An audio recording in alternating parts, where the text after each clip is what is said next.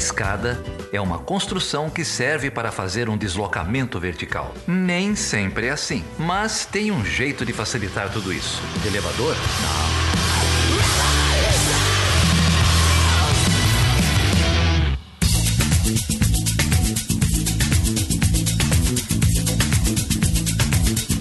Seja bem-vindo e seja bem-vinda a mais uma edição do Chutando a Escada. O meu nome é Felipe Mendonça. E eu sou Geraldo Zaran. E hoje, Geraldo, nós recebemos aqui uma galera não tenho nem palavras, cara. Foi bom esse programa, hein? Hoje a gente vai falar com o André Pontes e com o Ulisses Neto, dois dos três integrantes do podcast Nós Brigamos no War, o seu famoso NBW. Um podcast que nos ajudou muito desde lá do início e a gente já citou várias vezes aqui. E como você falou, Geraldo, tá faltando um integrante, o Barato. Vem, Barata, vem gravar com a gente, vem. Exatamente, bem barato. Ô, Geraldo, e o episódio do João Daniel, da Mojana, tem dado o que falar. A temporada de 2018 promete, hein? A gente recebeu vários é, comentários, muita gente compartilhando. Eu queria citar aqui rapidinho o nome de uma galera lá no grupo do Telegram.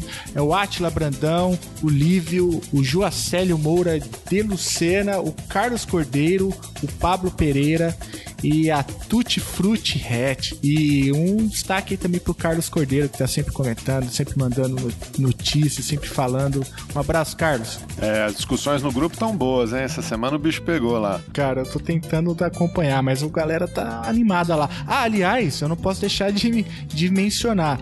Teve uma certa pessoa que prometeu um pacote de stickers quando a gente chegasse a 200 membros. A gente já tá quase a 200, com 230 membros lá no grupo. Teve, né? Teve, é. Teve uma pessoa. É, queria agradecer o pessoal, t.me barra chutando escada, pode passar lá. E aqui no Facebook também passou uma, uma galera avaliando a gente, dando umas estrelinhas aqui no Facebook. Quando você faz isso ou no Facebook ou no iTunes, sempre é bom porque ajuda a divulgação do podcast, né? Então dá um salve aí pro Alan Gomes, pra Verônica de Ângelo, pra Renata Batista, pro Renato Barnabé, pro Daniel Pereira, pra Fernanda Lorza, Jonas Dominguini de Souza, Luiz Fernando Assis e o PH Núnzio. E olha só, o PH Núnzio deixou o melhor comentário de todos, cara.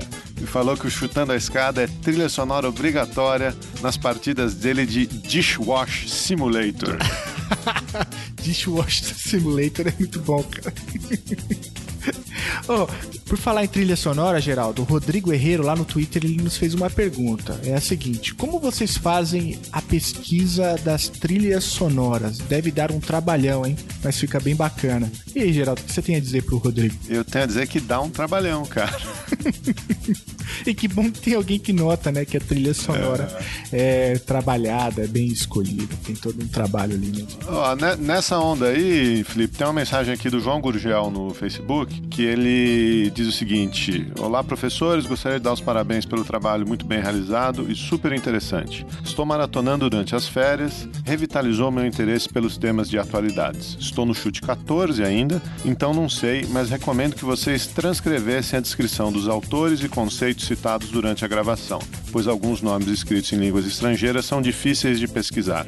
Então, obrigado, João, pelo seu comentário, pelo, pelo nosso trabalho aí. E queria dizer para o João, assim como para o pessoal aí do Twitter que está falando das trilhas, que os, os nomes dos artigos, uh, os textos, os livros, os autores, eles sempre aparecem na descrição do post. Então, se você entrar lá no site, no chutandoescada.com.br, clicar em cima do episódio que você está ouvindo, ou no seu aplicativo, no seu agregador, se você der uma pesquisada, pedir a descrição do episódio, sempre vai estar tá lá as referências bibliográficas e a trilha sonora. Entra lá no site que vai estar tá tudo lá organizado. Ô Geraldo, e eu queria fazer um jabá aqui também. Essa semana eu estive lá no podcast Teologia de Boteco do Cristiano Barba falando sobre pedagogia Waldorf. Eu tava até brincando que já virou, né, o selo Missangas de qualidade.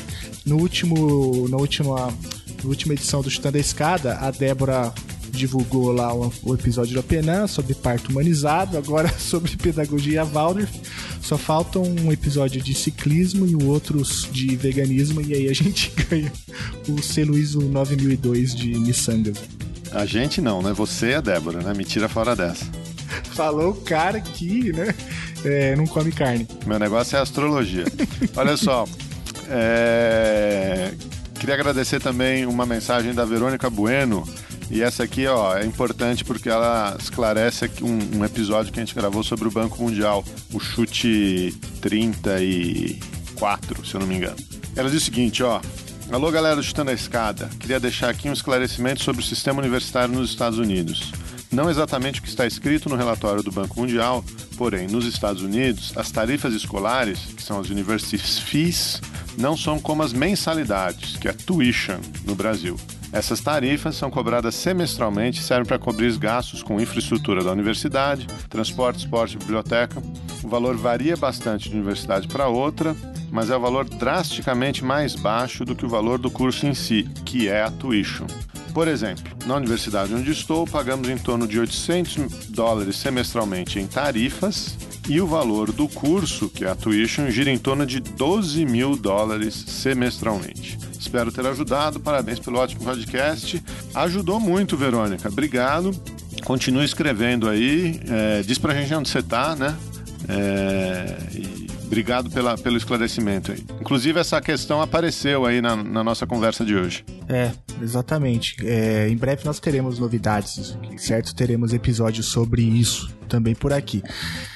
Geraldo, o episódio ficou grande, então vamos, vamos pro papo? Vamos pro papo, vamos ouvir aí o que, que o Ulisses e o André têm a dizer.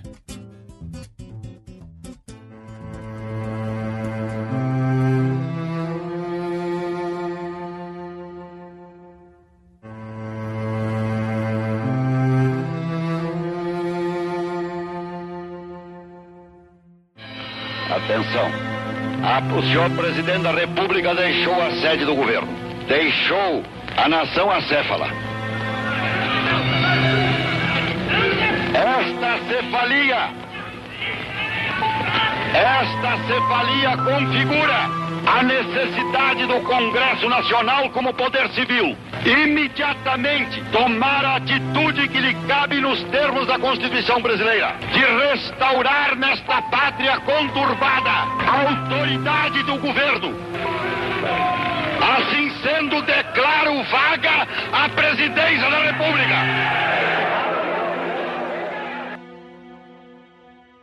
O jornal Folha de São Paulo diz que, em gravação, o ministro do Planejamento, Romero Jucá, sugere pacto para deter a Lava Jato.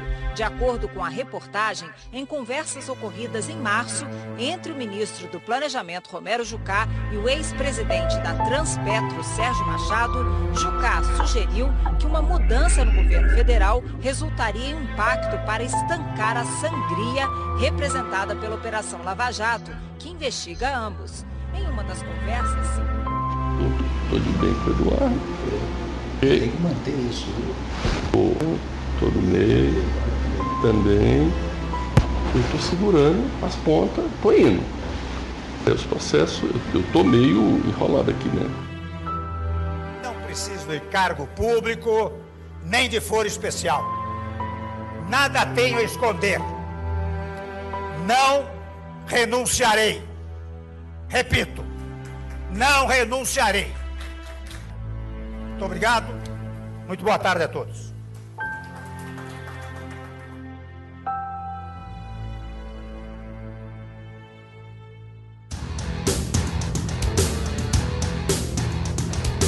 E aí, Geraldo, hoje a gente tem aqui com a gente, rapaz, é, dois gigantes da podosfera. Ô, louco. Duas. É, faltou um, inclusive, que eu já fico. Já, já não tá completo o time. Já fica o Mas- convite pro próximo, né? É, já fica o convite pro próximo. Mas duas pessoas que ajudaram a gente muito lá desde o início, né, Geraldo? É, citando Chutando a Escada. Eu até brinquei um- uma vez que o nosso grupo no Telegram, lá o grupo do Chutando a Escada, é quase que o grupo não oficial do NBW, né? Porque o que tem de ouvinte do NBW lá no grupo que, que chegou até o Chutando a Escada por conta é, do jabá, né, gratuito que eles fizeram muitas vezes lá no, no podcast. Hoje a gente tem aqui então a presença ilustre de nada mais, nada menos do que o André Pontes e o Ulisses Neto do podcast Nós Brigamos no Or, que é o melhor nome de podcast do Brasil, diga-se de passagem. Sobre a história do Jabá, eu vou, eu vou incorporar o Jânio Quadros e vou falar filo por que quilo. Porque a gente, a gente é fã mesmo do, do, do Chutando a Escada e, e, e nunca recebemos nenhum real, nem pretendemos, tá? Foi voluntário É. mesmo. A, a indicação foi voluntária porque a gente sempre gostou bastante do, do trabalho de vocês aí. Bem-vindos, cara. Bem-vindo, André. Bem-vindo, Ulisses. Tudo bem com vocês? Tudo tranquilo, Obrigado, cara. Valeu. Grande prazer participar disso aqui, dessa gravação aí do Chutando Escada. É, vamos ver o que vai sair disso aqui. Sabe que eu, quando a gente começou o projeto, né, eu comecei a entrar num monte de grupo de, de Facebook e tal, e achei vocês lá no Facebook. É, e o grupo de vocês era fechado, né? Não sei se ainda é. É, fechado, é fechado. É. fechado, mas quem pede pra entrar, a gente entra. Nunca, É, a gente o nunca caso. prevenimos. É, é eu, eu, eu, eu- geralmente quem, quem controla a entrada sou eu, mas o Ulisses e o Barata também tem, tem, são administradores, né? A, a única regra que eu sigo é que eu não aceito é, é, é político que está em campanha, sabe? Eu falo, não, o cara não vai fazer campanha aqui nesse grupo, não. E tem muito pedido, assim? Porra, tem, velho. Hoje mesmo eu neguei dois políticos lá pedindo. É políticos não, é candidato a deputado, vereador, né? É porque o cara vê o nome, ele acha que É, realmente porque- vai porque ter. o- exato, é o cara, o cara busca ali no Facebook é, grupo de política, ele encontra a gente, né? Não, ele não tá, ele não é um ouvinte do NBW, nem todos ali são ouvintes do NBW. Muitos começaram a ouvir o NBW depois que entraram no grupo, né? Porque o cara joga lá grupo, é, grupo de política ele acessa. Então a- acontece também muitos banimentos depois, porque a gente vai aprovando todo mundo, e aí em, em, em 30 minutos depois de aprovado, eu consigo sacar que o cara é um robô. O cara é um fake. Aí eu vou lá e removo o cara, né? Isso dá um trabalho meio chato. É, mas o meu caso foi esse. Eu achei vocês, pedi pra, pedi pra entrar, ainda fiquei pensando, putz, será que os caras vão me aceitar e tal? Não conheço ninguém aqui. Aí entrei no grupo, comecei a ouvir o podcast e fiquei me inspirando ali, né, pra gente, pra gente fazer o nosso, né?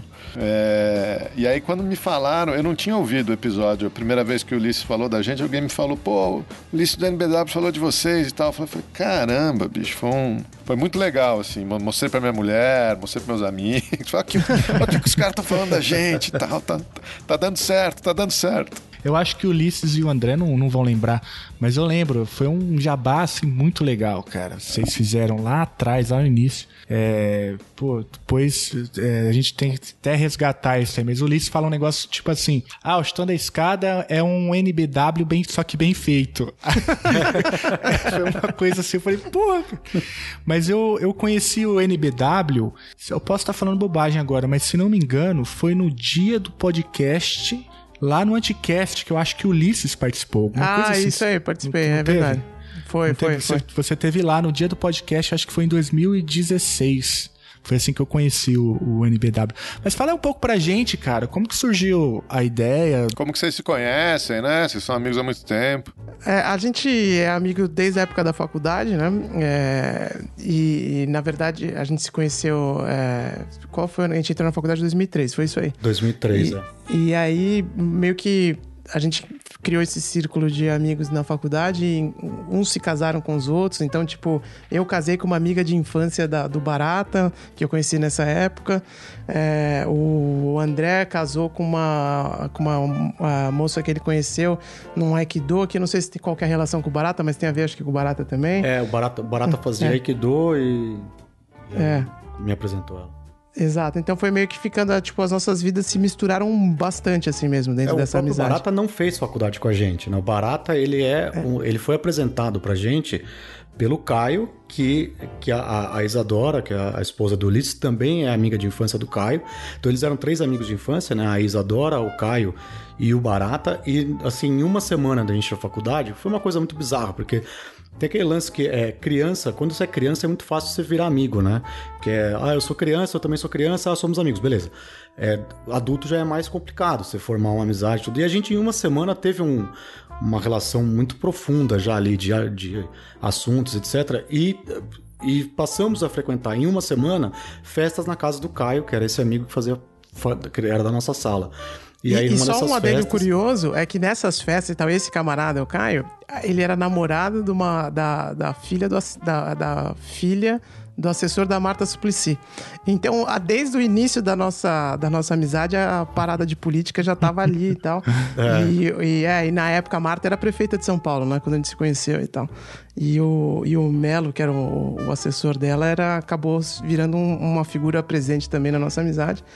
E, e aí a gente sempre entrava nas discussões políticas e sempre nas discussões políticas, né? Na, nas discussões sobre política, né? e, e, e boteco e tal, e por aí vai. Até que eu, quando eu mudei para cá, para Inglaterra, um tempo depois, que o André falou, pô, a gente, eu mudei para cá e aí o André falou, ah, meu, vamos fazer um podcast aí, porque a gente já consumia bastante podcast naquela época.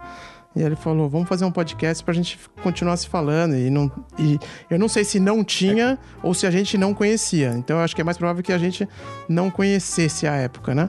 Mas a gente não ouvia ó, um podcast que falasse só sobre política é, a, naquela altura, que foi 2013 mais ou menos, quando a gente começou a fazer o podcast e foi meio que nessa, pra, não, pra gente não parar de trocar ideia. Mas a ideia do nome que vocês elogiaram foi do André, viu? O André que deu a sugestão, porque a gente também jogava o War pra caramba, então. É, é o, o War, é, a, o nosso tabuleiro de War que existe e está em, em, minha posse na atualidade, mas eu só abro ele quando estão os três. Então é uma vez por ano, quando o Ulisses vem para o Brasil, que eu abro esse, esse tabuleiro. Esse War a gente comprou no carnaval seguinte, da, da, que a gente se conheceu. O Barata, é, o sobrinho dele ia nascer, o Ulisses ia trabalhar no carnaval, eu tinha alguma coisa também que eu não ia poder viajar. Então nós três passamos o carnaval juntos aqui em São Paulo, um carnaval chuvoso, e resolvemos comprar um, um tabuleiro de hora. Nossa amizade quase que acabou ali nessa compra. Foi a nossa primeira sociedade e, e já vimos que não ia dar certo. e, e, aí a gente, na primeira noite, já, já quebramos o, a, o pau e a gente discutiu muito. E é engraçado que as nossas discussões em cima do tabuleiro não necessariamente sempre foram discussões por causa do jogo mas sim porque o jogo ele é longo, então você vai jogando e vai, vai conversando. E a gente passava horas e horas jogando. E vai bebendo, é, nos né? finais de semana. E tudo, vai, bebendo, vai bebendo, exatamente. e, vai, e a gente ia discutindo. O, o, era, esse 2004 era, era, tinha acabado de completar o primeiro ano da gestão do Lula. Então a gente estava discutindo a, a guerra no Afeganistão, tinha acabado de entrar, tudo, todas essas histórias estavam ali rolando. Então a gente e a gente ia debatendo tudo e, e, quebrava, e a gente brigava mesmo. Porque cada um tem um, um ponto de vista em certos assuntos. E, e, aí, por isso que quando, é, quando a gente falou de fazer o podcast, aí vem a história do podcast. É, quando, quando o Ulisses foi para Londres em 2010, é, naquela época a gente saía pelo menos duas vezes por semana, a gente ia tomar uma cerveja nós três. E, e aí tem uma quebra de, de, de, de, relacionamento, porque naquela época não existia o WhatsApp, e é difícil você também conversar por Messenger, é, fazer uma discussão dessa por Messenger, tudo. Quando o Ulisses veio para cá em 2013, na Copa dos Campeões, ele veio para cá para Copa das Confederações. Assistir. Copa das Confederações, Copa dos Campeões, não. Na Copa das Confederações, a gente veio para assistir e era uma época que a gente estava ouvindo bastante podcasts, tudo. E eu comentei com ele, falei, pô, a gente podia fazer um podcast, nós três, e que ninguém vai ouvir, mas que pelo menos a gente tem uma desculpa para voltar às nossas discussões da época dos bares, que eram discussões de política, nossas brigas, tudo. E aí vem o nome, nós brigamos no War porque a gente começou toda essa história brigando mesmo no tabuleiro de War. E a gente briga até hoje. Na, na praia agora, nas férias, a gente levou o tabuleiro e, e quebramos o pau em certa hora lá na mesa por causa de loteria. Sabe? Era, a discussão era se, se existe fraude na loteria e qual é a forma da fraude na loteria, sabe? Eu não vou nem Mas emitir é... opinião, que eu tô com medo de onde vai parar. é, é, é capaz que esse programa não termine. É.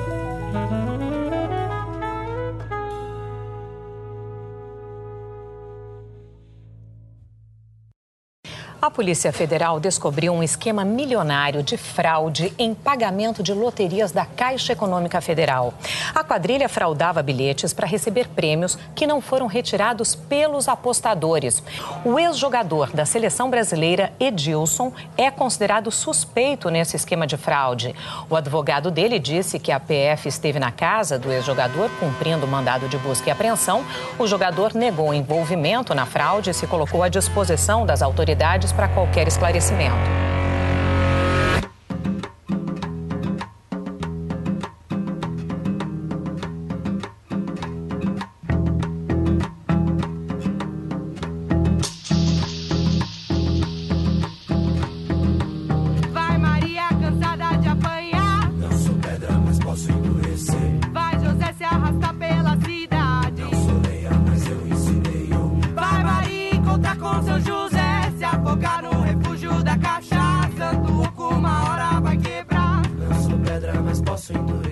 Mas olha só, a gente sempre teve vontade, curiosidade é, aqui no Chutando a Escada de conversar com, com jornalistas, né? tanto correspondentes, mas também aqueles que, que tocam é, agenda, né, e constroem ou estão por dentro ali da agenda da, da política nacional quanto da política internacional. Ah, peraí, deixa eu te cortar aqui, rapidinho, rapidinho, desculpa te cortar, mas é, eu vou fazer uma cornetada aqui.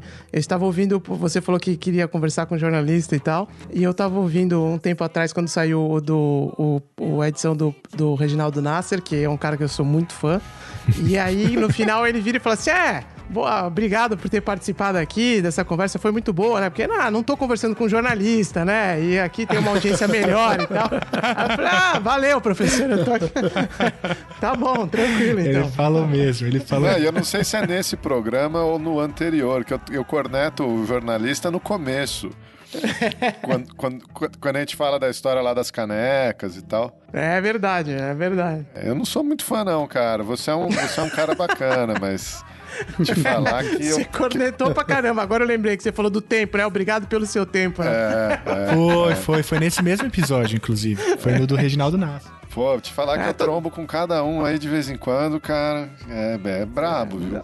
Não, mas eu entendo, bicho. Eu entendo porque realmente tá cada vez mais demodê o jornalismo, né? E... Só que é uma coisa que eu acho que as pessoas não levam em consideração, que precisam levar em consideração, é que é, é, a culpa principal é do, do mercado, é do esquema, entendeu? A culpa principal é da, da do, do, do, dono do, do veículo que te exige uma produção que não, não casa com qualidade, entendeu? É, para você fazer uma é. matéria de verdade, você precisa de tempo. Só, só que você não tem tempo para fazer. É aí é que tá.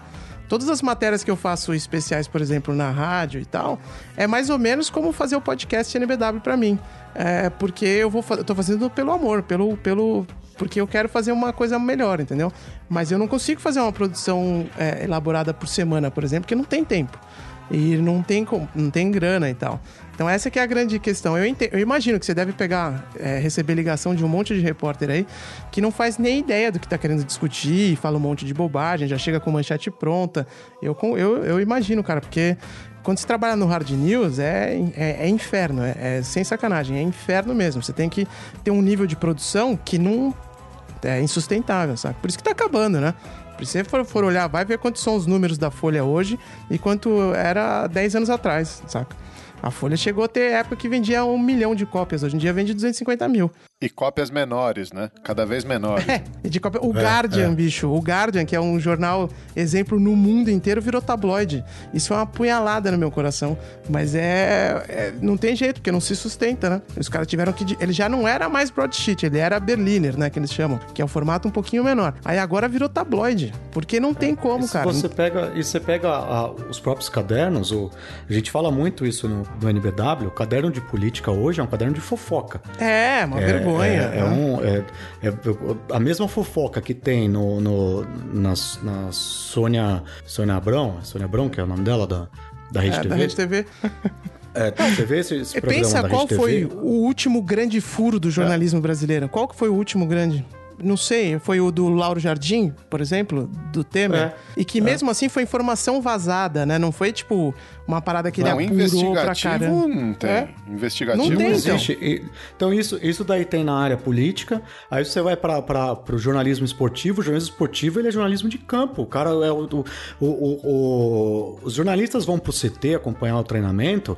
Eles ficam tomando cafezinho entre eles ali, batendo papo, e o treino rolando lá. Acaba o treino, os jogadores vêm, tem três caras são escolhidos para coletiva de imprensa e eles perguntam sobre qual time que vai, qual, que vai ser escalado, se o jogador é. tal tá bem ou não tá bem. Eles não estão lá é, com, com tempo, e aí volta, é porque o editor não pede isso para eles e não dá tempo para eles fazerem isso.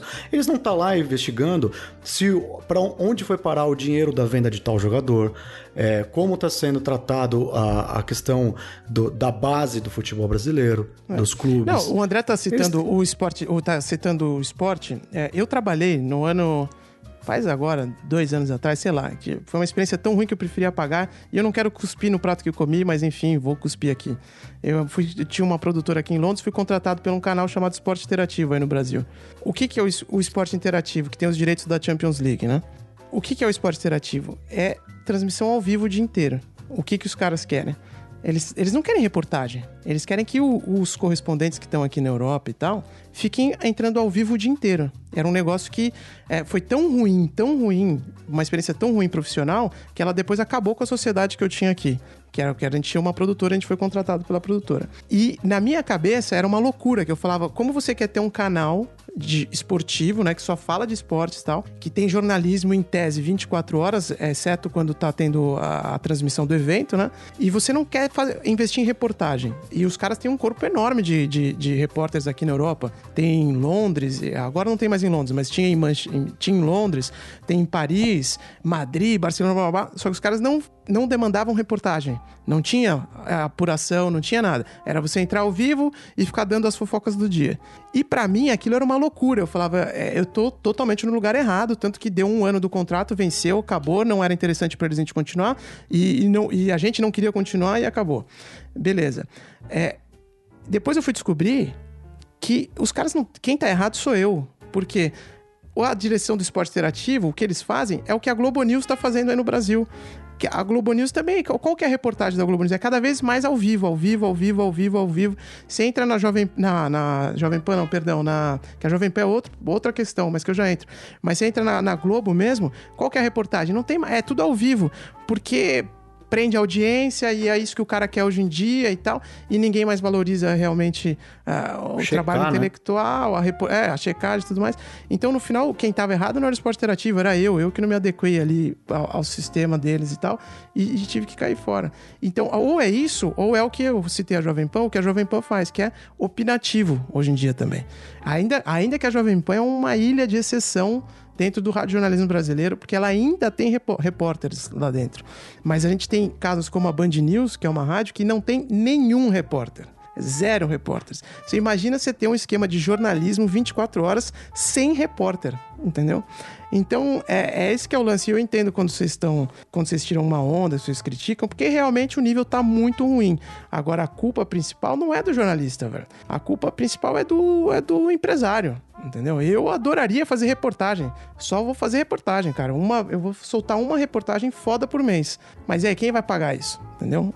É, é esse que é o lance, entendeu? Aí tem um, o, o, primeiro podcast que eu vi do Chutando Escada foi, foi quando, logo quando o Ulisses indicou, que eu não conhecia também o Chutando Escada, e foi com um professor da GV, eu não me lembro o nome dele agora. Guilherme Casarões. O Casarões, é. Muito Casarões, bom, que falava aliás. muito do Celso Amorim, como que foi a, a, a gestão do Celso Amorim, né, no, no, no governo Lula.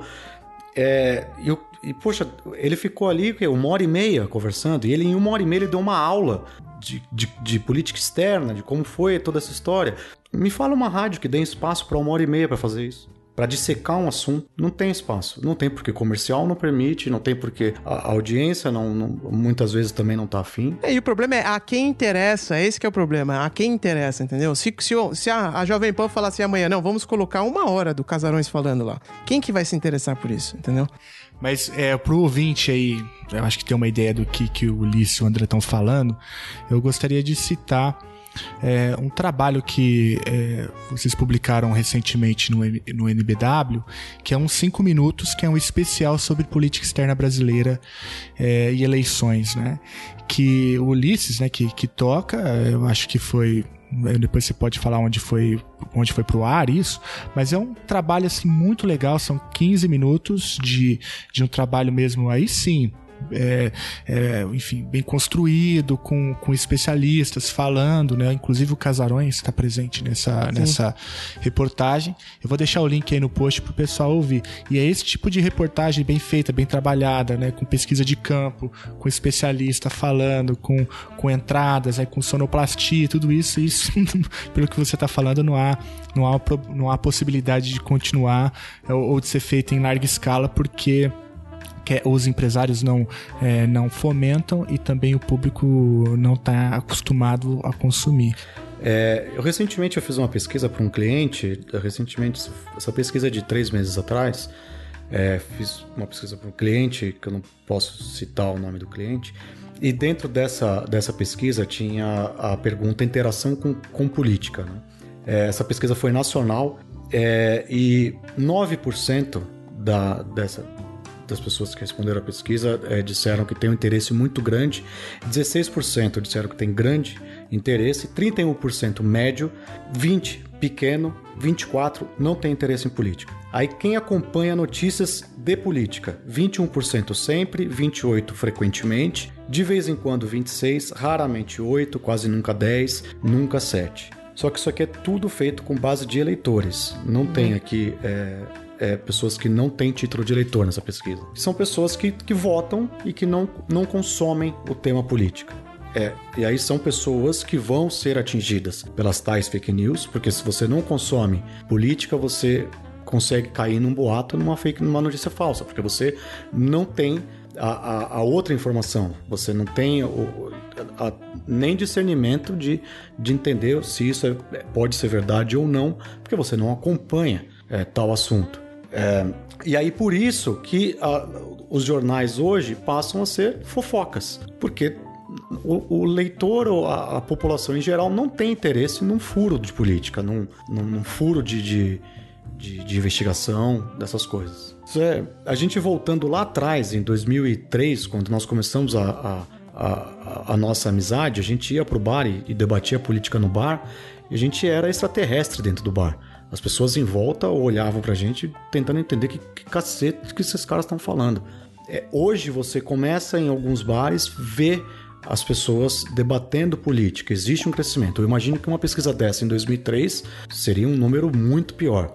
Agora, é só quando. Uh, e essa, isso é uma coisa que eu sempre falo no NBW que é só quando todo mundo começar a debater política, quando a gente começar a conversar sobre política, é, desmistificar essa história que é, política, religião e, e, futebol não se debate. Se debate sim, se debate com respeito, mas se debate. É, só quando a gente conseguir todo mundo começar a debater política, conversar sobre política, aí os caras lá de Brasília, os caras da Assembleia Legislativa de São Paulo, da, da, da Assembleia Legislativa do seu estado, da, da, da Câmara de Vereadores, da sua cidade vão começar a escutar o que as pessoas estão falando. Não é, é um, um, momento pontual de rua, as pessoas irem para rua, esse momento pontual não mexe. É engano quem acha que mexe. eu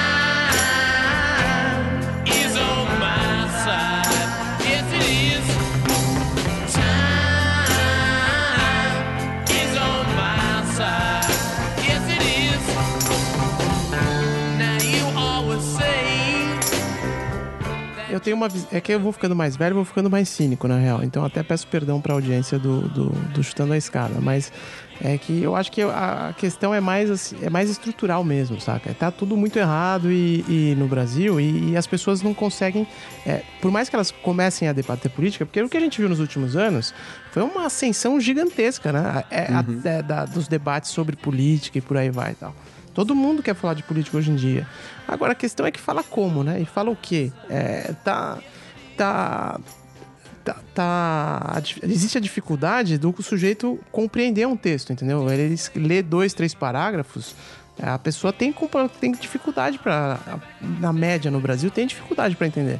Então é, esse é que é, é um problema mais, mais complexo de tudo. Então é difícil até se debater de soluções e caminhos e tal quando quando você está numa, numa situação como essas, né? E até comparando com, com, com a Europa e tal, a coisa aqui também não está tranquila, né? Aqui também está bem ruim é, em vários aspectos. É, a, porra, a Alemanha, que sempre foi um, um poço de, de é, de, uh, de, calmaria né, na última década, né? Tá, tá numa situação aí que agora vai saber. Se bem que parece que essa semana sai lá o acordo, né? Para formar um novo governo. Mas tá, todos os países aqui estão também meio que numa situação, meio que a Itália agora, você vê, vai ter eleição lá e também o pessoal não cansa de reclamar da situação é, política, das fragmentações e por aí vai. É, aqui no, no, Reino Unido, que é outro país, você não vai dizer que o, que o inglês médio não sabe ler, né? Ele sabe ler direitinho e tal, compra jornal pra caramba e tal. Mas vê aí como é que tá a situação também. É, Brexit, metade do país ainda não se convenceu de que vai ser uma boa ou não. Então, é, eu não sei, os, os problemas eles, eles, eles é, fogem um pouco do nosso, do nosso alcance de, de, de, compreensão, eu imagino. E no Brasil, o que mais me incomoda é isso, é de que é, por mais que exista até um debate hoje em dia, o nível é ruim, né? E quando você começa a sofisticar um pouquinho mais, as pessoas têm dificuldade para entender, então, e, e às vezes a gente não consegue sair do lugar por causa disso, né?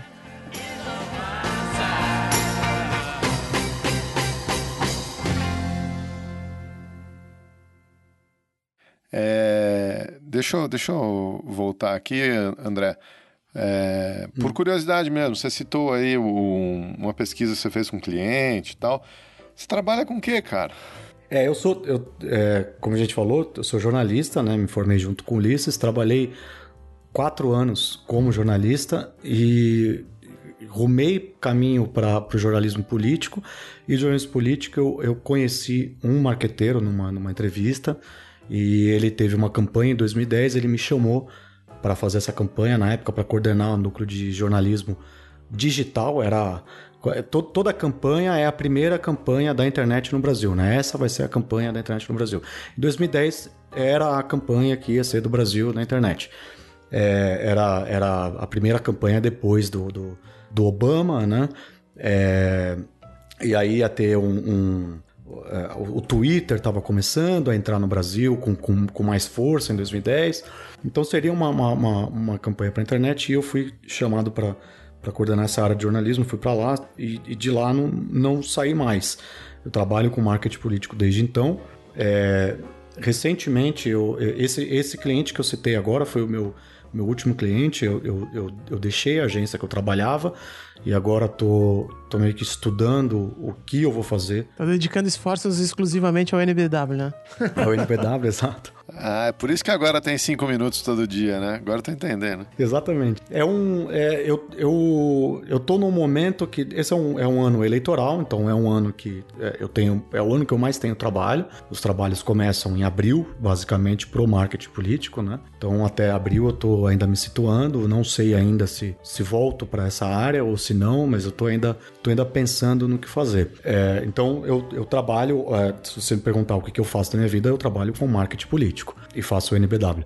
É, jornalismo, os 5 minutos NBW é, é o meu jornalismo, é uma coisa que eu, eu me formei, é que eu gostava muito. Hoje eu não consigo me ver voltando para uma redação, eu não.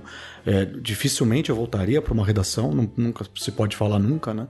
Mas eu não voltaria para uma redação hoje, dificilmente. Mas, mas eu gosto muito de fazer, gosto de, de, de, de dar a notícia, gosto de, de buscar a notícia, de checar e, e informar, né? É, e aí, enfim, aí quando eu, eu trabalhei na área de, de, de, jornalismo da campanha 2010, aí 2012 eu fiz um primeiro turno já mais mais voltado para o geral da campanha, que o geral, porque na campanha você tem várias esferas dentro de uma campanha, você tem o um marqueteiro, e, é, o braço, como a, gente, diz, o braço direito do marqueteiro e os diretores embaixo, né? Então eu, eu passei a ser esse braço direito desse, desse marqueteiro e, e de lá fui 2012, 2014 e 2016. E agora tô, tô aqui. É, tem até um caso interessante, voltando na história do, da, de manifestação e, e pessoas que estão falando. Eu, em 2013, durante aquelas durante as, as, ruas, né, o gigante acordou, eu tinha um cliente que era um senador e, e eu estava eu tava em Brasília, eu dormi, eu, eu tinha uma reunião com ele num, no dia 9 horas da manhã e decidi ir no, no dia anterior para chegar mais tranquilo para a reunião. Era uma apresentação importante que a gente tinha que fazer. E eu cheguei no dia anterior, justamente no dia, eu estava no hotel, jantando no, no, quarto do hotel e assistindo televisão, justamente no, na noite que teve aquela manifestação que estourou em Brasília, que, que os, os, os manifestantes subiram em cima do, do, do Congresso, do Palácio, tudo, do, em cima do Congresso, né, que eles subiram é, ali no, no, telhado. E aí no dia seguinte eu fui para para reunião e isso alterou muito a nossa apresentação. Eu praticamente virei a noite mexendo porque era gente, eu trabalho com imagem, né? Então é mexendo no, no posicionamento que aquele que aquele político tinha que fazer, tudo. E durante essa reunião entra um deputado que é amigo desse senador. É, esse deputado é de Pernambuco e esse, é, esse deputado ele, ele entra na, na sala e eu pergunto para ele na hora, eu falo assim, oh, você, você viu, o, o que, que você achou da manifestação de ontem? E aí ele, ele vira e fala: Olha, eu tava realmente preocupado com essa manifestação que tá acontecendo em São Paulo, acontecendo em Pernambuco, acontecendo no Brasil inteiro. Tava realmente preocupado com isso, mas aí eu vi aqueles caras ali subindo aqui no, nesse, nesses telhados aqui, aí ele apontou para cima. Eu vi aquele povo lá subindo aqui nesses telhados. Eu desliguei a televisão, abri um uísque e fui dormir tranquilamente porque eu sabia que isso não vai dar mais nada. Porque partiu pra violência. É, e aí eu questionei ele, eu falei assim, mas você não fica realmente preocupado com isso? Ele falou, não, eu volto pra minha cidade ninguém sabe o que tá acontecendo. E o meu voto tá lá na minha cidade. Esses caras estão preocupados com isso. E é esse ponto que eu falo, que essas ruas pontuais, para eles não preocupa. Pro legislativo, porque esse cara não vai deixar de se reeleger porque tá tendo rua. Na, a grande maioria, óbvio, sempre vai ter alguém que vai, que vai perder, né? Mas a maioria ganha. É, esse cara, ele tem o voto dele ali no curral eleitoral dele. E esse curral eleitoral, na hora que esse curral começar a falar de política, começar a ter educação política, para falar de política, na hora que esse cara voltar para a cidade dele e ficar sabendo pelo assessor parlamentar dele, que fica lá no estado, que as pessoas no bar estão começando a falar de política, estão começando a prestar atenção no que ele está fazendo em Brasília, aí sim ele vai começar a ouvir o que a população quer.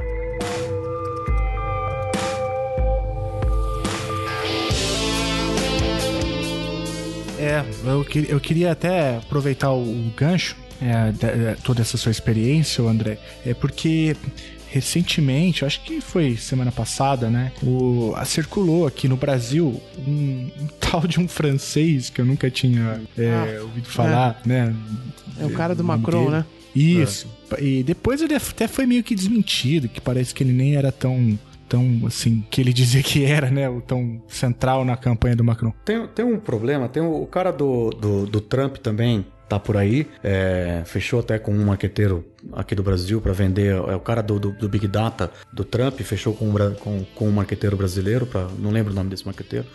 Pra, do Trump é o vender Cambridge, esse... né? Cambridge Analytica, não é esse? Exatamente, exatamente. Que é o que fez também o, o, o Brexit. É, esse, esse cara, ele, ele veio para cá, vendeu o, o, o, software dele de Big Data e esse, esse marqueteiro brasileiro tá, tá à venda. Tem um grande problema, e esse, e esse cara da, da França veio para cá falar ele veio falar a mesma coisa que todo mundo já fala, que ah, você precisa de dados. Só que aí ele virou e falou, ele falou ah, o brasileiro não tem dados. É, falta na política o uso de dados, os brasileiros não usam. E aí ele pegou, pegou mal esse erro, esse tiro dele saiu pela culatra, porque ele estava aqui procurando emprego, ele estava procurando um cliente aqui, e aí alguns jornalistas foram questionar outros marqueteiros do Brasil e que exporam para eles que sim, existe dados. Só que existe uma grande diferença no Brasil que não existe a diferença entre o Brasil e o exterior. É, no Brasil, o Big Data ele é muito complicado de acontecer porque você não tem. A nossa legislação não permite o compro de dados é, de banco de dados privados. Então você não pode comprar no Brasil é, o banco de dados do, da Visa, banco de dados do Mastercard, que é o banco de consumo. Coisa que nos Estados Unidos pode fazer. Nos Estados Unidos o cara vai lá e compra esses dados e ele joga no software dele puta, ele tem uma mão na roda, ele consegue saber exatamente o, o voto de cada pessoa. Pelo consumo dá para você identificar o, o voto de cada pessoa. Então aqui o que a gente consegue ter acesso são de, ba de, bancos que são públicos. Então eu consigo saber, é, eu não, o software, consegue saber é, a sua conta de luz, a sua conta de água, a conta de gás.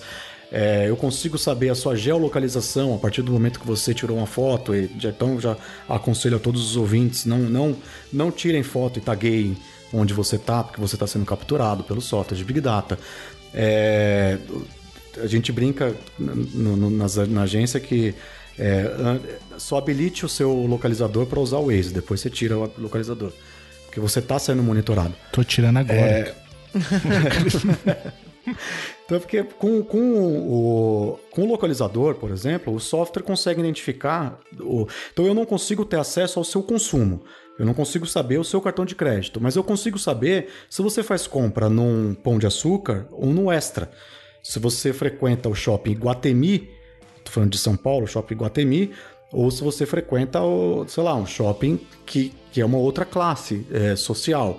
E com isso você consegue mapeando algumas coisas e que na junção de outros, outras dezenas de dados abertas que estão para o público, você consegue definir o voto da pessoa, você consegue entender qual é a tendência de voto daquela pessoa e fazer um marketing mais direcionado para aquela, aquela população. Então, o que esse cara veio para cá, e, e, por isso ele foi apedrejado, é que ele veio falar que o, o, o brasileiro tá, precisa de dados. É, ah, o, o, marketing político no Brasil não tem dados, não tem conhecimento da população. O Brasil precisa de esgoto para começar a conversa, né, bicho? É, então, é, é, seguinte, quando que um cara, um francês, vai entender a dinâmica da política brasileira? É impossível isso, cara, é impossível. Então, mais que seja por mais que seja o marketing é, seja mais ou menos siga modelos mundiais e tal, a, as características do, do, do, jogo político aí no Brasil não, não permitem que um cara que vem de uma realidade que não tem absolutamente nada a ver com a nossa compreender e querer dar palpite aí. Eu acho isso daí foi um balão de ensaio gigantesco. É, ele tava. É, dizem que ele se encontrou com, com o Luciano Huck em Paris e veio para cá para fazer outras conversas, mas nessas conversas não estavam nenhum dos aliados do, do, Luciano Huck, até mesmo porque ninguém sabe se o Luciano Huck realmente é, vai sair candidato. Ele pretende, ele pretende, mas talvez vai ter algum partido que sair pelo PPS é melhor não sair. É. eu, eu, não, não tô é, criticando o BPS, estou dizendo em relação ao número de, de, de, de, tempo de televisão, a, a, a, tamanho de partido. Para você fazer uma campanha é, nacional, você precisa ter um partido grande. É, eu fiz, é, eu e o Ulisses, nós trabalhamos na campanha da Marina, e que era a campanha nacional, a gente trabalhou com o Eduardo Campos, o Eduardo morreu e subiu a Marina, a gente estava lá nessa campanha, e é, a gente viu ali o que, o, o que é fazer uma campanha nacional. Ela demanda de estrutura partidária. Não, não é só dinheiro, dinheiro também. Você precisa de muito dinheiro para fazer uma campanha é, é, política nacional, porque custa, custa e não é só custo de equipe, custa você fazer, você é, é rodar o país em três meses é um custo altíssimo. É de avião, de transporte, tudo. E, e, tem outra, essa campanha não vai ter o mesmo, mesmo nível de financiamento, pelo menos no Caixa 1, né? Como que, que as outras tiveram. Aí você pensa o seguinte, o cara vai sair da França para dar para fazer ser marqueteiro no Brasil. As campanhas na França são caríssimas também, viu? Não é como aqui no Reino Unido que tem um limite muito mais baixo e tal. E inclusive lá eles são muito bons de caixa 2 também. A, a, esqueci o nome da afinada lá da, da L'Oréal, a, a Betancourt, é, conhecidíssima pela pelo relacionamento que ela tinha com Nicolas Sarkozy e das doações gigantescas que ela fazia e tal. Então, esses caras que, se é que o cara faz, diz o que é e blá e tal, ele tá acostumado com um cachê que aí no Brasil, para começo de conversa, já divide por quatro, né? Porque tem a, a diferença cambial. Então, quando eu vi essa história, eu já, na hora, eu já falei, mas isso tá com uma cara de golpe gigantesco, né? Esse cara ou não é o que tá dizendo que é, ou não vai fechar nada aí no Brasil, porque não vai ter grana para pagar esse sujeito para fazer campanha eleitoral aí. Aqui na Inglaterra, o maior marqueteiro, eu esqueci o nome do cara, porque a minha memória é horrível. João Santana. Mas a. É, o João Santana. Aqui na Inglaterra, o maior marqueteiro é um australiano, que é o cara que é o, foi o marqueteiro do, do, do David Cameron. E, e, dos conservadores e tudo mais. Eu esqueci, até acho que eu, se eu não comprei, eu indiquei um livro dele pro André, esqueci o nome do cara agora. Mas aqui existe essa, essa agora a relação da Austrália com a, com a, com a com o Reino Unido a gente não precisa entrar, né? São países que é, têm tem alguma semelhança, né, entre eles e tal. E por mais que o sistema político seja um pouco é, diferente e tudo mais. Agora, a, pelo menos a língua eles compartilham, né? Agora vai chegar um francês no Brasil e vai querer ensinar os caras a fazer é, campanha como, né? E que chegou aqui e falou: olha, o Brasil tem uma polarização entre a extrema direita e a extrema esquerda, que hoje está no nome do Bolsonaro e do Lula, e então o cara que correr pela raia do meio tem é, muito que ganhar. Foi, nossa, é. brilhante. Foi, quanto é dois né? mais dois, amigo? Pô, você foi, cara, Exato. brilhante. E aí, é, ainda falando sobre eleições do Brasil, é, o, NBW também acompanhou muito de perto né, o pleito nos Estados Unidos, é, olhando ali o Trump, é, depois agora a gente está citando o Macron, e depois alguém já falou do nome do Luciano Huck. Né? Parece que esse é um fenômeno é, que não. É, é, é um fenômeno, parece que esse é um fenômeno global, né? De você tentar buscar é, gente fora ou aparentemente fora né, do, do, do jogo político clássico, tradicional, para tentar é, concorrer cargos desse, desse porte, né, desse gabarito. É, vocês identificam então essa tendência ou é, de fato ela existe? É, a gente for, se a gente for ver agora a próxima grande eleição, né, que ameaça a União Europeia, porque entramos num ciclo aí nos últimos anos que a cada seis meses vem falar, ah, agora essa eleição vai acabar com a União Europeia, né? Aí no ano passado também teve um monte, né? Começou com a Holanda, depois com, com a França, a Alemanha e tal. E agora a próxima é a da Itália, né? E, e os Cinco Estrelas lá é, o, é, o, é um partido, um movimento, né? Não é um partido que eles não gostam de chamar de partido, mas é um movimento que começou também com, com esse espírito, né? De ser de fora e tal, da política, anti-establishment, fundado por um comediante e por aí vai. Mas você veja que eles já estão um pouquinho mais à frente na história, que o Cinco Estrelas, ele conseguiu eleger, né? Já... A, é, candidatos deles a grandes cargos, a prefeita de Turim, a prefeita de Roma, e estão enroladíssimas também, né? Estão tendo dificuldade. Então, existe, esse, eu acho que a gente, se a gente for olhar, existe realmente, como sempre existiu lá nos Estados Unidos, né? Essa história de, de aparecer uns caras que você fala, mas da onde surgiu esse cara na política? E, e, e que conseguem, uns com algum sucesso, outros com menos e tal. Agora no Brasil se discute isso, mas acho que sempre existiu um pouco essa, essa história de, de nomes que vêm de fora uh, do sistema partidário convencional, vamos colocar assim. Até porque a gente não pode esquecer que uh, a votação, no final das contas, né, o sistema eleitoral, também é um concurso de popularidade enorme, né?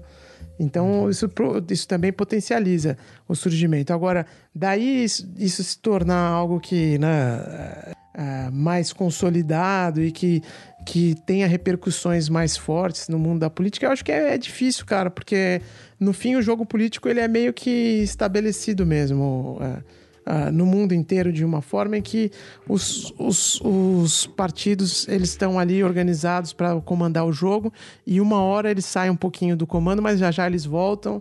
E na Itália a gente está, é, como para voltar no exemplo da Itália, por mais que sozinho, né, os cinco estrelas hoje seja o que tenha mais, o que tenha mais uh, intenções de voto, no agregado ali da, da, da, da da coalizão de direita, o Silvio Berlusconi tá voltando, cara. E tá colocando a, a coalizão de centro-direita em primeiro lugar. Então, existem essas flertadas com algo de diferente, mas eu acho que no fim das contas é muito difícil fugir, fugir da, do sistema partidário convencional no resto do mundo. Eu acho que estão tendo essas flertadas mais uma vez aí no mundo, mundo afora, no Brasil agora de novo.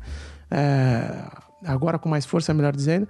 Mas eu acho que isso é tudo muito efêmero e, e e até volátil mesmo, sabe? De tipo, não tem muito como se tornar algo que, que vá mudar a história da política no mundo. É, até mesmo porque se você pega, é, você pega o, o, PMDB, é, que mudou de nome MDB, mas quando vocês forem votar na urna, saiba que o MDB é PMDB, eles mudaram, entenda que mudou. É, o PMDB, ele é um partido que sempre ficou lá na base do fisiologismo, sempre ficou por trás, e aí agora assumiu a presidência, não vai ganhar uma próxima presidência, então ele já está buscando se aliar a algum outro partido que dê a presidência, que vire presidente, e ele continua lá dentro do governo. Então o PMDB historicamente nunca saiu do governo. Desde a, da, da, da, do fim da ditadura, o PMDB está no governo. É, aí você pega o, o Luciano Huck, se um Luciano Huck sai candidato por um PPS da vida, é, ou um DEM da vida, que seja, e, e por acaso ele ganhe a, a, a, presidência. O Neymar não vai ser ministro de esportes, o Tiaguinho não vai ser ministro de cultura. É... vão ser os políticos Continu, que vão ser. Continua aí, André. Continua que tá ficando bom. é, vamos, vamos fazer todo o corpo ministerial. A Sheila, a, não, a Carla Pérez vai ser ministra da Educação. Não, não vai, então, não vai ser. Os amigos dele não vão ser o, o, os, os, ministros. E, e, e aí eu vou, volto no outro assunto temos que, se, que nos preocuparmos é com o legislativo, não é com o executivo. No executivo pode ter um Luciano Huck presidente. E, e, saiba que o Luciano Huck, presidente, não vai governar. O João Dória aqui não está governando. Quem governa é a Assembleia. Quem governa é a Câmara dos Deputados. Quem governa é, a, é o, Senado Federal. É nesses caras que você tem que prestar atenção. E o Tiririca não governou. Tá? Então, é, esses outsiders que, que entram Eles dificilmente fazem alguma coisa lá dentro. É, dificilmente. Eu acho que talvez. Uma entrevista que eu li bem interessante hoje foi do sogro. Vocês vão dar risada agora, mas foi do sogro do, do Boulos. E o cara falava. E quando eu vi lá, eu falei: o que, que o jornal tá entrevistando o sogro do Boulos? Nossa. Mas a entrevista é boa, cara. Tá na folha. É, a entrevista é boa porque, primeiro, ele é líder sindical, também não sabia, mas era óbvio, né? Quando você começa a ler, você fala: é óbvio que o Boulos ia casar com uma, uma, com uma moça que é da. que veio do movimento sindical. E, e é até um polaco, origem polaca e qual era o. Não me lembro agora o outro país, mas o sogro dele é polonês, é, metade polonês, metade algum outro país que eu não me lembro agora. E, e aí ele, e ele fala um ponto interessante, que é a conjuntura agora. O Lula, por exemplo, ele volta na, na na, no governo Lula, diz que, que teve suas, suas, O Lula era o homem certo para aquele momento e tal, que é, eu concordo em parte. E o que ele cita é que se esgotou esse modo de fazer política do Lula, né? Que é o um modo de tipo, ah, tenho minhas convicções, minhas ideologias, mas estou aberto a fazer acordos como os outros políticos faziam, né? E aí a conta chegou e tal. É, que ele acredita que agora a gente chegou num momento do nosso processo evolutivo da política de que o outsider é o cara que vai romper com essa forma da velha política, que é o cara que vai de, de, de, governar dentro da velha política. Que é o cara que não aceita, por exemplo, é, jogar o jogo como ele vinha sendo jogado. E se você for analisar os, os candidatos que estão aí hoje, até mesmo a Manuela Dávila, cara, o Ciro Gomes, o Lula. A Manuela Dávila o... deu entrevista esses dias aí falando que ela, ela toparia conversar com o PMDB. É, pra, então. Se o PMDB pedisse coligação com ela. Então, todos os caras que estão aí hoje, e o Luciano Huck, o Luciano Huck tem foto dele com, com, com o, o Friboi, lá com o JBS. Ele é amigo do Aécio. Aécio ele, vai ser ministro da Justiça tem... nesse, nesse é, ministério aí do, do André. É. Ou do transporte. É, exatamente. Então, o que, o, o que eu acredito, o, o Jair, por tudo isso que a gente está falando, dentro de tudo isso que a gente está falando, o Jair Bolsonaro, a candidatura do Jair Bolsonaro é, representa para o cara que, que Puta, vota Ulisses, nele. Sério que esse seu raciocínio vai, vai terminar no Jair Bolsonaro? Vai terminar, é, vai terminar referendando a candidatura do, do Bolsonaro. Não, mas o que o Bolsonaro representa pro, pro eleitor dele é um cara que não tá jogando esse jogo, cara. Essa que é a questão. Por mais que a gente saiba que ele está, que ele é um puta de um safado e tal. É óbvio que ele é um pilantra. Mas é essa que é a imagem que tem que ser projetada e é essa e o único cara que projeta essa imagem hoje no, nos, nos, candidatos é, principais ali é o Bolsonaro. O Boulos não tem. E o sogro dele fala: não, não é para ganhar nessa e tal, mas ele pelo menos inicia esse movimento em 2018 e tal. Então, é, é no, no campo da esquerda, Hoje não tem ninguém que representa essa, essa ruptura com a velha política. Até mesmo a Marina Silva, que eu, a gente trabalhou na campanha dela, eu mudei muito minha opinião de ter trabalhado quando eu trabalhei na campanha dela, porque eu ouvia a Marina fazendo discurso pelo menos três vezes por dia. E, e, o que eu gostava na, fala dela e tal era que ela dizia: Eu vou ser uma presidente de transição, eu vou romper com a forma como se faz política aqui. Eu já aviso para vocês que eu não tenho, não vou ser candidata à, à, à, à, à reeleição, então é por isso eu não preciso fazer os conchavos que o PT está fazendo, essas alianças e tal.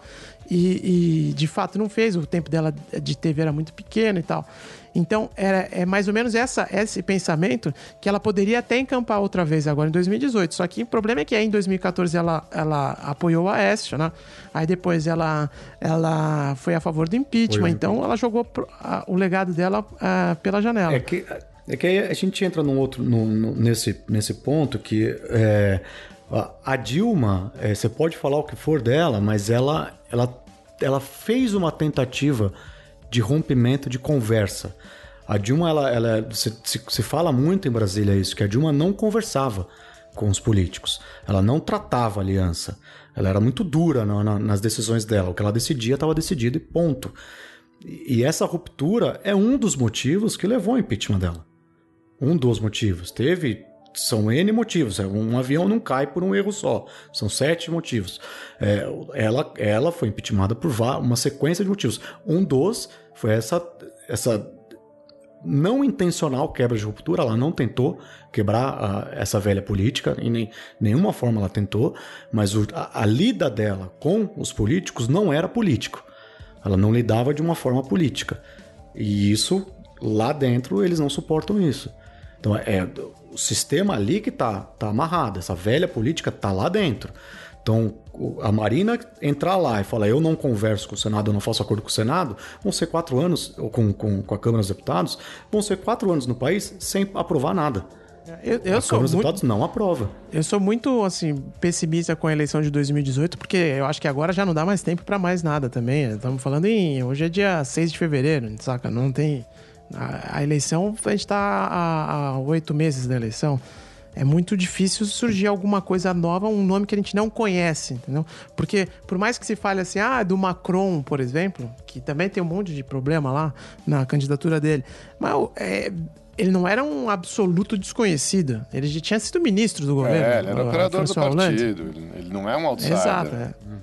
Eu não sei qual que é, a, qual que é a, a expectativa que se tem hoje no Brasil, entendeu? Porque o próprio, o próprio Jair Bolsonaro, você vai falar, é outsider de quê, né? O cara está tá lá no, no, O na... cara tá 25 anos lá na Câmara dos Deputados, nunca fez nada na Câmara dos Deputados. O outsider vai ser quem? O Luciano Huck, que fez, um faz Joaquim. campanha política há quanto tempo? Então, não tem nenhum nome. Se existisse algum nome de fora que viesse com propostas, não sei o quê, a gente já conheceria. E a gente não conhece. É alguém que a gente possa falar. Eu. é, O Boulos, ele tem. é, aspectos da carreira dele de militância que são muito muito difíceis para, por exemplo, para a sociedade paulista em geral digerir. Né? E eu não estou julgando, ah, nem dizendo que o Boulos é bom nem ruim, não estou julgando nada da, da eventual candidatura dele.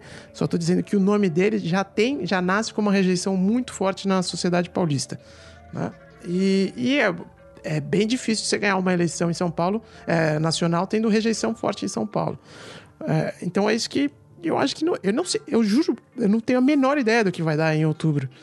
Eu Não tenho a menor ideia do que vai dar, porque é, é tudo muito embaralhado e, e a gente não vê a perspectiva de nascer algo diferente agora, faltando é, semanas. Já dá pra contar em semanas, né? O tempo que falta pra eleição. Olha, jamais isso pra você que você não merece. Favorável, se a CPI, no caso Chico Lopes, tivesse pau de arara lá. Ele merecia isso, pau de arara. Funciona. Eu sou favorável à tortura, tu sabe disso.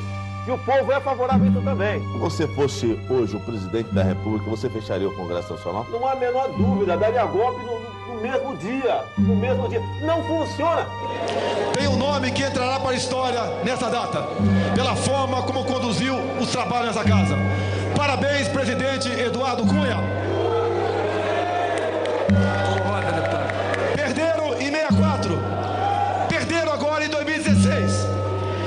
Família e pela inocência das crianças em sala de aula que o PT nunca teve.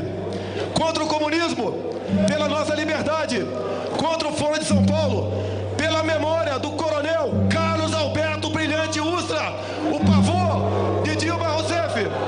Como vota, deputado? Pelo Exército de Caxias, pelas nossas Forças Armadas, por um Brasil acima de tudo e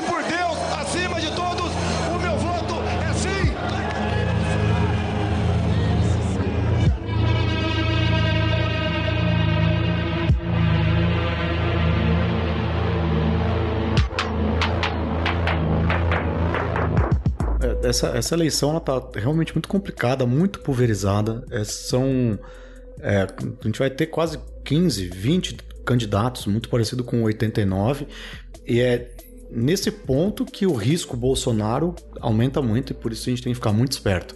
Porque o Bolsonaro, ele. é, ao mesmo tempo que ele tem pouco tempo de televisão, vai ter um minuto no máximo, vai ter 40, 50 segundos. Vai ter pouco tempo de televisão, ele faz parte de um partido também que não tem estrutura nacional.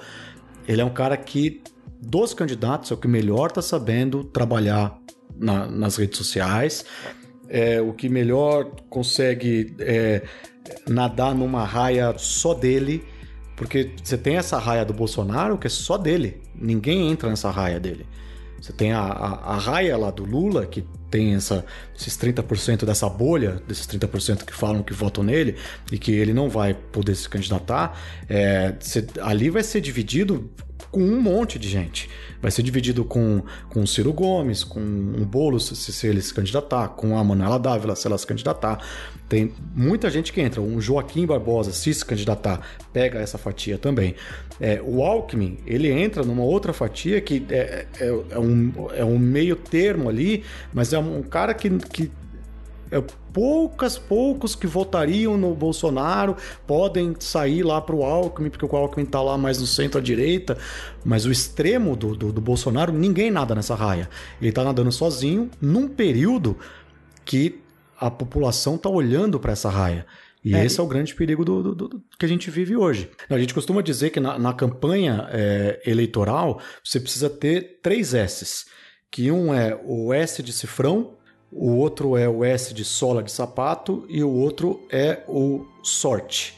O Bolsonaro ele tem o sola de sapato, porque ele está um ano fazendo campanha, ele tem a sorte do momento dessa de estar tá sozinho nessa raia e o Brasil afundado em, em, em, notícias de corrupção. Você abre o jornal, qualquer dia que você abrir o jornal nos últimos dois anos é só notícia ruim para a área política. É, parece é, é, é, notícia, é só notícia policial né, para a área de política. Você assiste o Jornal Nacional todo dia, tem um caso de corrupção no Jornal Nacional. Então a, a população começa a olhar o, esse outro lado aqui. A gente precisa de um, de um, cara que, que vá contra tudo isso. E o Bolsonaro está se colocando nesse cara. Só para. É, já que você está no tema aí. O que, é essa estratégia dele de querer impedir a publicação de pesquisa? Ele parece que tentou, tentou duas vezes isso, né? Uma pesquisa do Datafolha, uma do Ipsos. É, isso daí ele pega. Você é, tem dois. Você pode ver de duas formas. Uma é muito estilo Trump.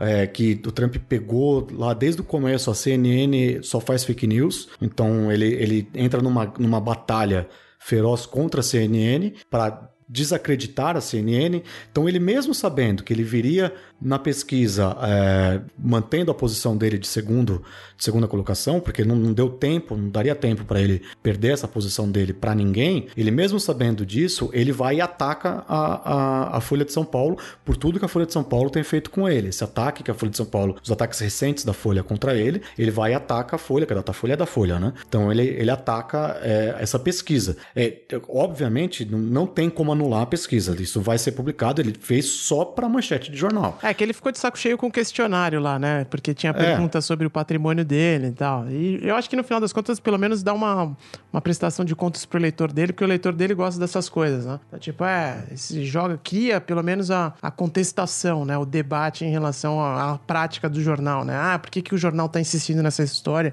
e fazendo pesquisa? Porque o questionário lá tinha a pergunta para saber se o eleitor é, ficou sabendo da, da, do escândalo dele por aí vai. E também tem um outro ponto que é a, a candidatura dele, às vezes em pesquisa interna, porque os candidatos todos têm pesquisas internas diárias, tem tracking telefônico e, e outras pesquisas quantitativa, qualitativa, ele pode ter analisado na pesquisa interna dele que a candidatura dele é frágil em algum ponto. E a candidatura dele sendo frágil, a tendência é que ele, aos, ao ponto que a gente vai chegando mais perto da eleição, ele começa a cair na pesquisa. Então ele começa desde já apontar falha nas, nas pesquisas, ele começa a botar descrédito na pesquisa pro eleitor dele não acreditar nessa pesquisa quando ele cair e, e, e, continuar votando é, com intenção de votar nele. Porque existe no Brasil muito o voto útil. É, quando um começa a cair, muitas pessoas não votam nesse que está caindo. A gente pega a, a, Marina com, com Aécio Neves em, em 2014, a Marina começou a, a, a última semana de campanha na frente do Aécio. Só que ela começou com uma curva para baixo e, a, e o Aécio com uma curva para cima. E essa curva que a gente chama de curva do peixe, quando ela é, é como se você pegar o formato do peixe, quando ela se cruza, ela é como se fosse a, a, a, o rabo do peixe, né? Quando ele se cruza, é, não tem mais volta. É muito difícil você voltar. E também tem estratégia, estratégia errada, né? Porque pô, imagina que fazer uma campanha nacional custa caro e tal. Você tem que ter os especialistas. É é, em vários segmentos e as pesquisas, como o André falou e tal.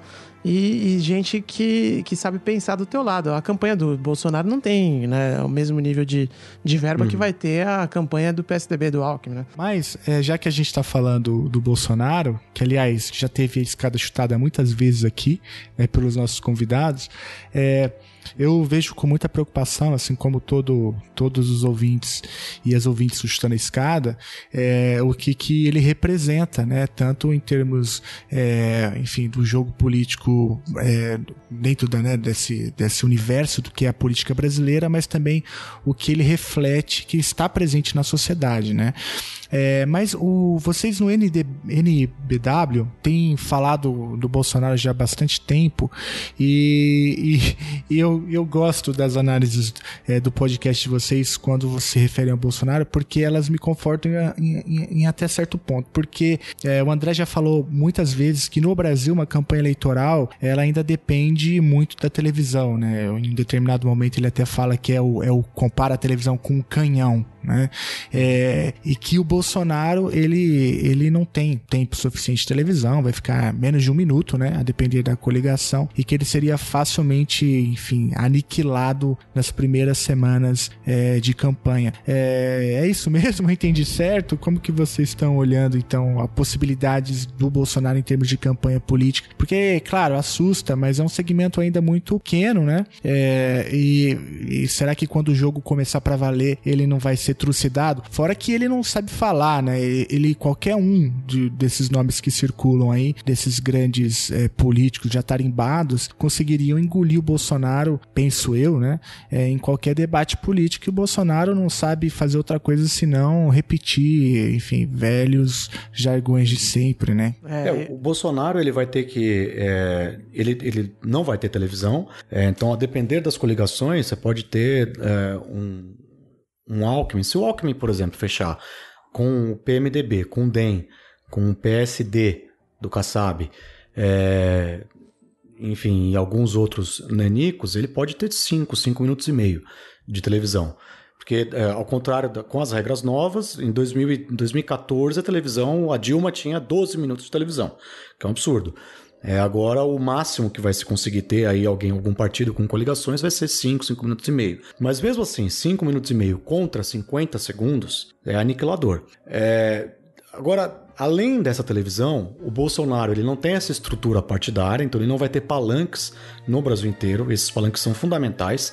Os palanques que eu digo é prefeito apoiando ele, é governador apoiando ele. O partido dele é muito pequeno, ele não vai ter governador apoiando ele. E governador puxa voto, candidato ao governo puxa voto, candidato é, e o prefeito também puxa voto, o senador puxa voto. É, ele não vai ter esses palanques. E, além disso, ele é um cara que ele é muito truculento e ele aparenta ver, é, aparenta ser, pelo menos nas entrevistas que você vê, que é um cara que ele tem uma, uma opinião decorada, que ele bate sempre na mesma tecla nessa opinião. Ele talvez, talvez, talvez, talvez, dependendo do assunto, tenha uma réplica, mas ele nunca vai ter uma tréplica. E num debate você precisa da tréplica. Ele, ele não vai conseguir decorar uma tréplica. É, e decorar numa forma que saia natural. Ele não é esse tipo de político. E isso no debate pega muito. O debate vira jogo. Nós vimos 89. O debate vira jogo. Então é, ele, ele, ele vai apanhar muito nesses, nesses, nesses, nesses lugares. O grande risco que tem no Bolsonaro, ao meu ver, é os, os caras desencanarem dele e, e começarem a se matar entre eles. Então pegar um, um Ciro, um Alckmin, Marina, o tal, um Joaquim Barbosa se sair, é, ou, ou o Henrique Meirelles, acho difícil o Henrique Meirelles sair, mas ou o Henrique Meirelles, enfim, quem sair de todos os lados aqui ficarem entre eles se matando porque eu me resolvo com o Bolsonaro no segundo turno. E esse é o meu medo. Porque aí o Bolsonaro no segundo turno ele pode crescer, ou ele pode até ganhar no, segundo, no primeiro turno. Foi o que aconteceu em São Paulo. Em São Paulo, todo mundo fechou questão contra o Russomano e esqueceram do Dória. O Dória foi lá e ganhou o primeiro turno. É, a, a minha opinião é um, é um pouco di- é, diferente, porque eu acho o seguinte: existe uma combinação de fatores bem, bem peculiar nessa eleição. A primeira, o campanha, o período de campanha eleitoral vai ser o mais curto das- dos últimos tempos, né? Vai ser bem pequeno o período de, de campanha eleitoral esse ano. Começa em agosto, não é isso, né? É, 16 de agosto, 15 é o último dia para Para registrar. Para registrar, Pra- 16 começa oficialmente Então, a campanha 16 e vai de até a agosto- primeira semana. Pra ser a primeira semana de outubro, né? É um mês e meio. É um mês e meio, né? É um mês e meio de, de campanha. Então o período é muito curto para você criar uma narrativa dentro do horário eleitoral para desmontar a candidatura do seu, do seu adversário. É, porque foi isso que a Dilma fez. E a Dilma levou semanas para conseguir é, desmontar a candidatura da, da Marina Silva. Levou um tempão. Não foi assim tipo, ah, acabou. Eu lembro da gente lá na, na, na, na, na no QG da campanha, é, do, da produtora, né? Porque o QG político era outro. Mas a gente viu, via e via. É, é é, pesquisa saindo da Datafolha com a Marina batendo lá na frente, em primeiro lugar e tal, chegando muito perto, empatada com a Dilma. E a virada foi, se vocês se lembram, foi se consumar, faltava dois, três dias para a eleição. O Aécio foi aparecer na frente da Marina, acho que se não me engano, na sexta-feira antes da eleição. Então leva tempo para você virar, uh, desmontar uma candidatura, criar uma narrativa e por aí vai. E esse ano vai ser muito curto. Segundo, o André falou, uh, vai ser uh, os tempos de televisão vão ser menores. Né? Uh, isso também já dificulta ainda mais. Terceiro, o principal candidato uh, em termos de estrutura política, ao que tudo indica, vai ser o Geraldo Alckmin, que não vai ter palanque ou vai ter um palanque bem tumultuado na casa dele, em São Paulo. Em São Paulo, o o, o Alckmin vai sair para ser candidato, vai assumir o, o Márcio França Márcio do PSB, França. que quer ser candidato ao governo. E já falou: eu vou ser candidato ao governo. Quem não fechar com a minha a candidatura vai sair do Palácio Bandeirantes, vai sair da secretaria. Vai desmontar toda a estrutura que existe do PSDB lá dentro e vai colocar gente da candidatura dele. Isso vai complicar muito as coisas em São Paulo. Então, o Alckmin vai ter bastante dificuldade em casa. É... E, além do mais, tem a questão do povo estar tá de saco cheio e tal, e de querer votar alguém que represente algo diferente e que, para muita gente, o, o, Bolsonaro representa. Eu tô curiosíssimo para ver qual vai ser o impacto das notícias dos últimos dias na corrida presidencial em termos de criar o ambiente político, né? o ânimo do eleitor. Essas últimas notícias aí contra o Bretas, contra o Moro, que eram os últimos bastiões, né? Os caras que hoje em dia as pessoas estavam se, se segurando, dizendo, não, são os heróis e tal.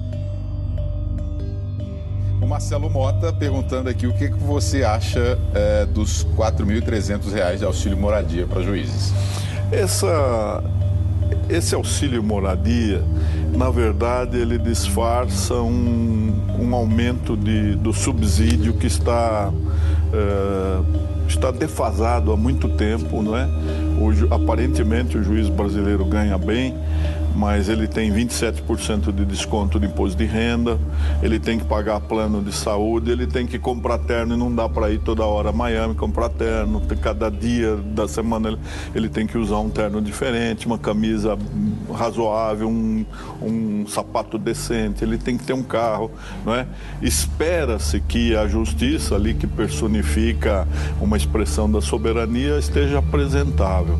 E há muito tempo não há o reajuste do subsídio, né?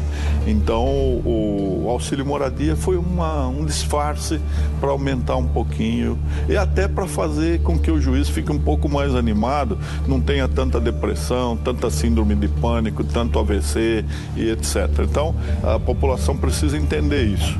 No momento em que eles perceberem o que o juiz trabalha, é, eles verão que, que não é a remuneração do juiz que vai fazer falta. Se a justiça funcionar, vale a pena pagar bem o juiz. Esse escândalo, entre aspas, que é o auxílio moradia, ele é um escândalo facílimo de ser consumido pelo eleitor. Qualquer besta entende o que está acontecendo ali. O cara fala assim, pô, mas pera um minuto, o cara ganha é, 4 mil reais para morar na cidade onde ele tem casa. Ele e a mulher, então ele tira oito pau do orçamento dele, entra só para pagar a casa que ele já tem lá dentro. Aí sai no jornal a, fo a foto da casa do Bretas é, de frente pro, pro Pão de Açúcar, entendeu? Isso tem um impacto forte para indignar o sujeito. Então eu não sei qual que vai ser o impacto disso no ânimo do eleitor. Então a conjuntura ela tá, tá bem, bem alinhadinha para dar cagada. Por isso que eu acho que É, o, o, o, Bolsonaro, cara, a gente que se segure na cadeira aí, porque tem, tem uma chance forte de, de ganhar, na minha opinião, mas eu espero é. estar absolutamente ele, errado. Eu... Ah, e mais, desculpa, um ponto importante, hein? É, e que o André discorda comigo que ele fala da bala de canhão que vocês falaram, né? Que você citou, uhum. Felipe. É, eu acho que a televisão não é mais bala de canhão. E nessa, televis... nessa, nessa, é, nessa eleição vai ser a eleição da internet, como disse o André, que veio ouvindo isso há vários anos. Mas, mas é, hoje ser, em dia, todo, quantas pessoas já estão desligando a televisão e tal, e, e, e é. as redes sociais. Você pode falar assim, ah, Ulisses, não é todo mundo que tem Netflix, isso é no teu mundo e tal, de classe média. Tudo bem, mas todo mundo tem um WhatsApp, velho. E o WhatsApp não tem controle, não tem, não tá, não tem como controlar como no Facebook, como no Twitter, né, que a Justiça Eleitoral tem como rastrear, tem como pedir para parar. No WhatsApp para viralizar bobagem, cara, é um dois e não tem como é, saber é, de onde o... veio, é tudo criptografado. Isso daí, cara, é um é um advento entre aspas ferrado para a campanha eleitoral. Então, tudo isso daí deixou a situação ainda mais mais turva, né? É, essa, essa é uma campanha que vai ser. É, quando a gente falar de campanha digital, ela vai ser uma campanha no Brasil muito de WhatsApp, que é, vai ser onde vão circular as fake news e, e também as, as real news, ali que vai circular a, a, as, as notícias, até porque quase, quase todos os brasileiros têm WhatsApp. É, agora, na, na televisão, a, a bola de canhão, que, que eu que eu falo, ela esse ano ela vai mudar um pouco. Até, o, até a última a última campanha, as pessoas ainda assistiam. É, a, foi diminuindo ano a ano, né? A, a, quem assiste o programa eleitoral e quem realmente presta atenção. Porque uma coisa é você assistir, outra coisa é você prestar atenção no programa eleitoral. Você pode estar com ele ligado porque ele está entre o, o Jornal Nacional e a novela das oito, então você está com a televisão ligada ali, mas você está no seu WhatsApp vendo outra notícia ou, ou conversando com com a sua família na sala, enfim. É, agora, o, a televisão, ela, esse ano, ela não vai atingir tanto nesse horário é, de, de propaganda eleitoral mesmo, nesse horário cheio da propaganda, que é na hora do almoço e no jantar. Isso daí vai diminuir, é uma tendência que está acontecendo aos anos e, e esse ano vai diminuir também. Mas ela vai atingir no, nas inserções que você tem durante o dia. E essas inserções são pesadíssimas. É, é na inserção que se faz o ataque. Você pode pegar a, a, todas as últimas campanhas, dificilmente um candidato vem no programa eleitoral dele, do horário das 8 da noite, é, com algum ataque. Quando tem ataque é uma coisa muito sutil. O ataque pesado ele vai na inserção. E a inserção, quem tem é, a cada, cada, cada minuto seu de programa eleitoral, te dá direito a duas peças, te dá direito a um minuto de, de, de, inserção ao longo do dia. Esse um minuto você pode utilizar em quatro peças de 15 segundos, duas de 30 segundos, ou uma de 30 e duas de 15. É, o, o, Bolsonaro vai ter um minuto, ele vai ter quatro peças para falar, para atacar ou para se defender. O, esse outro que tiver cinco minutos e meio vai ter cinco minutos e meio todo dia separado pela programação em forma de propaganda, de propaganda ali, inserção. Então a pessoa está assistindo o vídeo show, no intervalo do vídeo show vai entrar um ataque, que às vezes é, é, é identificado com letrinhas de onde está vindo esse ataque. Porque você tem que, tem você tem que identificar sempre né, da, de quem é a propaganda, mas vem aquela, aquela letrinha lá que você tem que ter óculos para enxergar. E vem aquele ataque contra o Bolsonaro. Aí você está assistindo o, o, programa de futebol do Neto, no intervalo vem o ataque contra o Bolsonaro. Está assistindo a, a, o Super Pop, no intervalo vem o ataque do Bolsonaro, ao Bolsonaro. Esses ataques podem ir fulminando ele. Eu acho que é, é eu entendo o que você está falando e, e acompanho essa discussão de vocês aí sobre a internet ou não, sobre, sobre o impacto da TV ou não, se vai ser o vai ser a eleição da internet e vai ser o ano do podcast no Brasil, né? Mas é. a impressão que eu tenho é que um candidato com o perfil do Bolsonaro quanto mais você bater nele, mais o eleitor dele vai fechar a posição.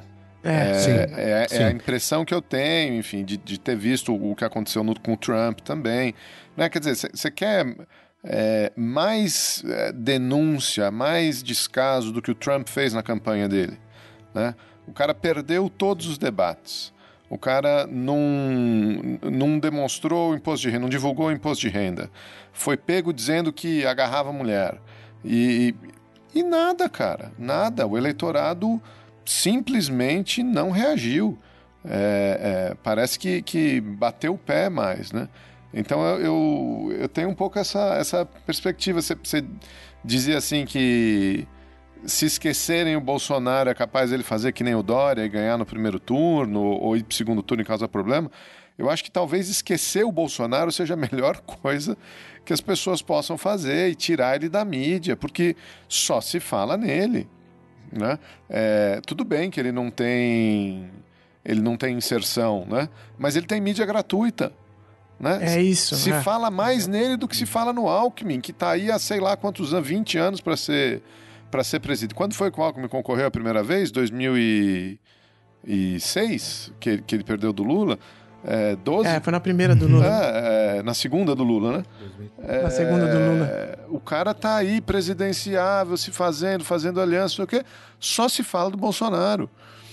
É, então eu, eu enfim, não, não, não sei se ele vai ser esmagado com, com tanta facilidade. E aí, para retomar um outro negócio que você falou, é, um... quando você mencionou lá, estava falando das manifestações de 2013 e tal, de um outro jeito de fazer política. Poxa, você pega as manifestações de 2013, talvez o, o, o grande movimento popular aí, o, o popular entre aspas, mas enfim, uh, desde o impeachment, né, do, do impeachment do Collor, das, do, enfim, é, dos cara pintada.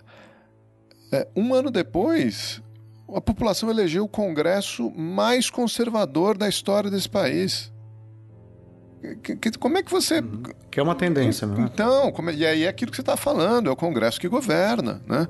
É... É. Acontece que o, o, o ataque do, do, o que eu vejo em relação ao Bolsonaro, você pode ver que o Bolsonaro ele deu uma, ele oscilou para baixo nessa última pesquisa da Folha. É, e isso pode ser, pode ser, não dá para ter certeza, mas pode ser que seja impacto já às notícias que a Folha é, atacou ele. Qual foi o ponto do ataque da, da Folha? É, ela não atacou a parte dele ser misógino, dele ser homofóbico, dele ser contra direitos humanos, ou a favor da tortura, contra a democracia. Não atacou nada disso. É, o que ela foi foi simplesmente dizer que ele também é corrupto. É, Esse ponto isso pode é o que vai atingir pegar. É, pode pegar. Porque, no geral, a sociedade é conservadora, né? Não adianta achar que, meu, as pautas progressistas vão, vão ganhar espaço, né, agora e tal. E vai levar muito tempo, né? Mas, mas eu acho que é isso. O que pode pegar de mal pro cara é começarem a bater nessa história de falar: peraí, o cara tem 15 milhões de patrimônio é, ganha 30 pau por mês, 20, que já é um baita salário, sem dúvida, mas para juntar 15 milhões, né? O cara mora em, mora em Brasília e ganha auxílio moradia e diz que usa o auxílio moradia para pagar pensão, para pagar IPTU, para pagar não sei o quê, é, ou então tem apartamento funcional, né? Então, essas coisas é que são mais. que, que começam a, a criar um, um, uma certa repulsa. Por exemplo, esse, esse auxílio de moradia, auxílio moradia dos, dos juízes, ele não pode falar. É uma É, bandeira que ele não exatamente. pode assumir. É, exatamente. né? É, mas até aí tudo, mas até aí ainda vai lá, porque ele, ainda que ele tenha o imóvel em Brasília, né? É é uma prerrogativa dos, dos, dos parlamentares, né? E, e que o povo já está mais acostumado, porque há muitos anos a gente está habituado até ver na televisão os apartamentos funcionais e por aí vai. Mas eu também acho que isso é uma coisa que pode, pode colar mais, né? É, o lance é ver o quanto que, o, que o, o ambiente político vai ficar, vai se deteriorar daqui até a eleição. Porque melhorar não vai, né? A gente sabe que não vai. Não existe ambiente para melhorar. Então a reforma da Previdência aí não vai passar e tal. É, aí quando acaba o- a razão de existir desse governo, que é- seria aprovar alguma reforma e, aí, e por aí vai, e que se entra no, no modo campanha, e a, a simpatia da, da imprensa também vai para onde, né? Porque o as- as- a imprensa, de modo geral, tem sido muito leniente com, com esse governo que está aí. Então, quais são os próximos escândalos que vão vir? Agora estão começando a bater no judiciário. É, aonde vai parar, né? Essa, a- até onde vai chegar essa- essas denúncias que estão sendo feitas contra o, o judiciário? Hoje está no jornal aí falando que o. Que o o Fux estava sentado em cima de, um- de uma, de, uma, de uma ação que questionava o pagamento dessas, da, dessa, dessa, desses auxílios moradias pro, auxílio moradia para os juízes. E há cinco anos o cara estava sentado em cima disso, porque a filha dele é desembargadora no Rio e ele teve que pedir voto para todo mundo lá no Rio de Janeiro para ajudar a filha dele chegar onde está. Então, é, essas vai começar a se deteriorar ainda mais o ambiente político, alcançando agora o, o, terceiro poder que, em tese, permanecia um pouco intacto nessa história toda. Né? O terceiro poder, não, perdão, a terceira, o terceiro uh, braço do, do nosso uh, uh, poder aí no Brasil. Né? Então, o, o, executivo e o legislativo já estavam já estavam absolutamente é, deteriorados. Né? Agora começa a falar mais da, do Ministério Público, uh, da, da Justiça e tal, do, da Justiça Federal.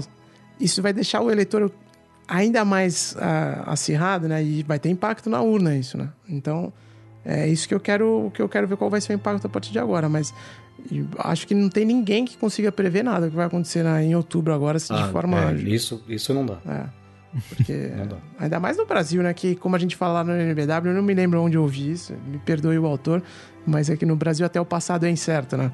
Então, é, no Brasil não dá para antecipar nada, ainda mais no, do jeito que as coisas estão agora, né? Mas você já cravou aí que a reforma da Previdência não passa, é isso? Não, mas isso ah, daí é daí, óbvio, cara. Isso... Essa tem chancela do pai André. É, não, essa não tem como, cara. Porque isso aí, os caras, eles mesmos falam já que é, isso daí é só uma coisa para manter um, o noticiário ocupado. Né? É só um debate que o, que o Palácio do Planalto criou para manter é, a imprensa falando de outra coisa, entendeu? Porque não tem como passar Você pega isso. Quantas vezes você já viu alguém do governo falando, desde o ano passado, alguém do governo falando, não, a, reforma da Previdência não vai rolar. Aí passa um dia, vem um outro, fala, não, não, ele falou, ele se adiantou, não tem nada a ver, a gente tá contando os votos aqui. Aí passa uma semana, sai a notícia que não, não vai rolar a reforma da, da Previdência. Não, não, a gente vai conseguir a reforma da Previdência. Então é, saiu aqui numa semana, num dia saiu que o Rodrigo Maia já tinha dito que não tem a conta, a conta não vai fechar, e se não fechar a conta, porque ele só, só vai colocar em votação se tiver a conta para passar, não vai colocar para perder.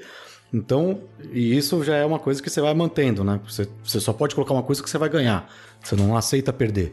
Ó, pensa o seguinte, se acabou hoje a conversa de reforma da Previdência, qual que é, o, qual que é a, a o grande projeto, o que a grande realização, o que, o que a gente pode ocupar o nosso debate sobre o, o a presidência da República hoje.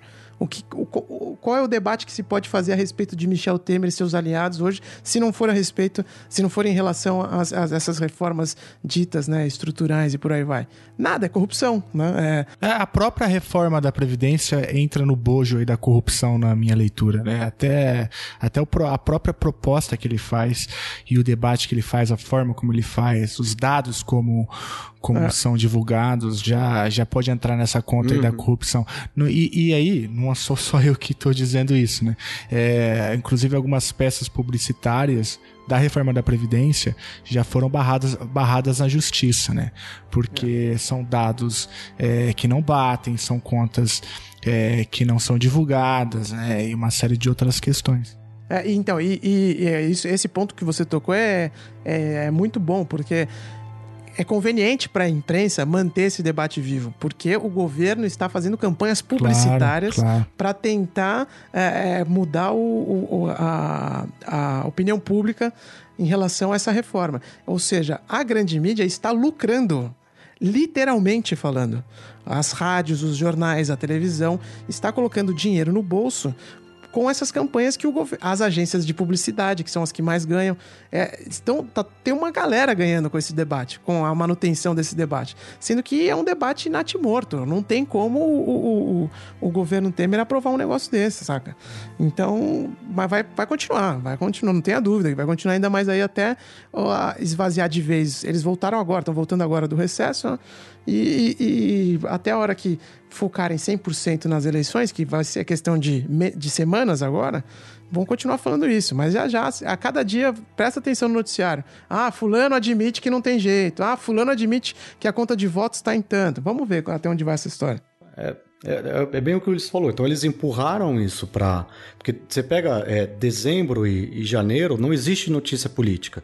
Então, só que você tem jornal diário. Então os caras precisam é, é, é, fazer manchete e gerar pauta.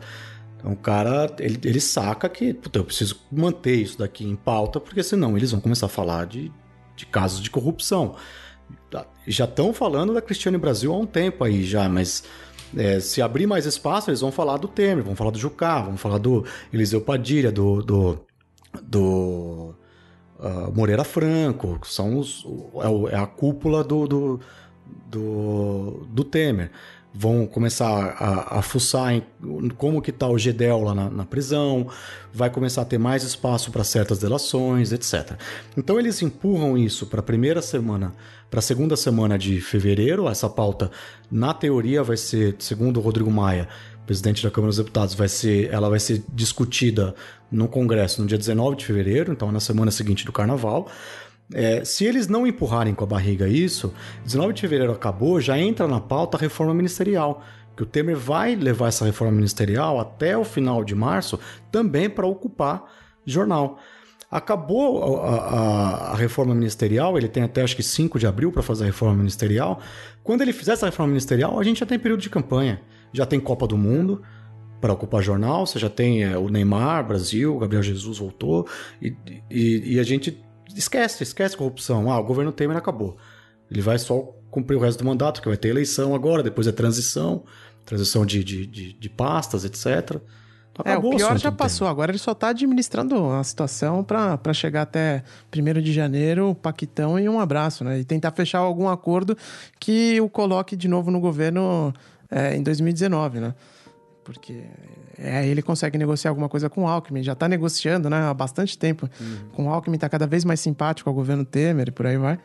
Então, é o que ele tá. A estratégia dele é essa, agora é essa, né? De, de se segurar aí, segurar as pontas até 19 e 19 conseguir alguma coisa para se manter no poder, né?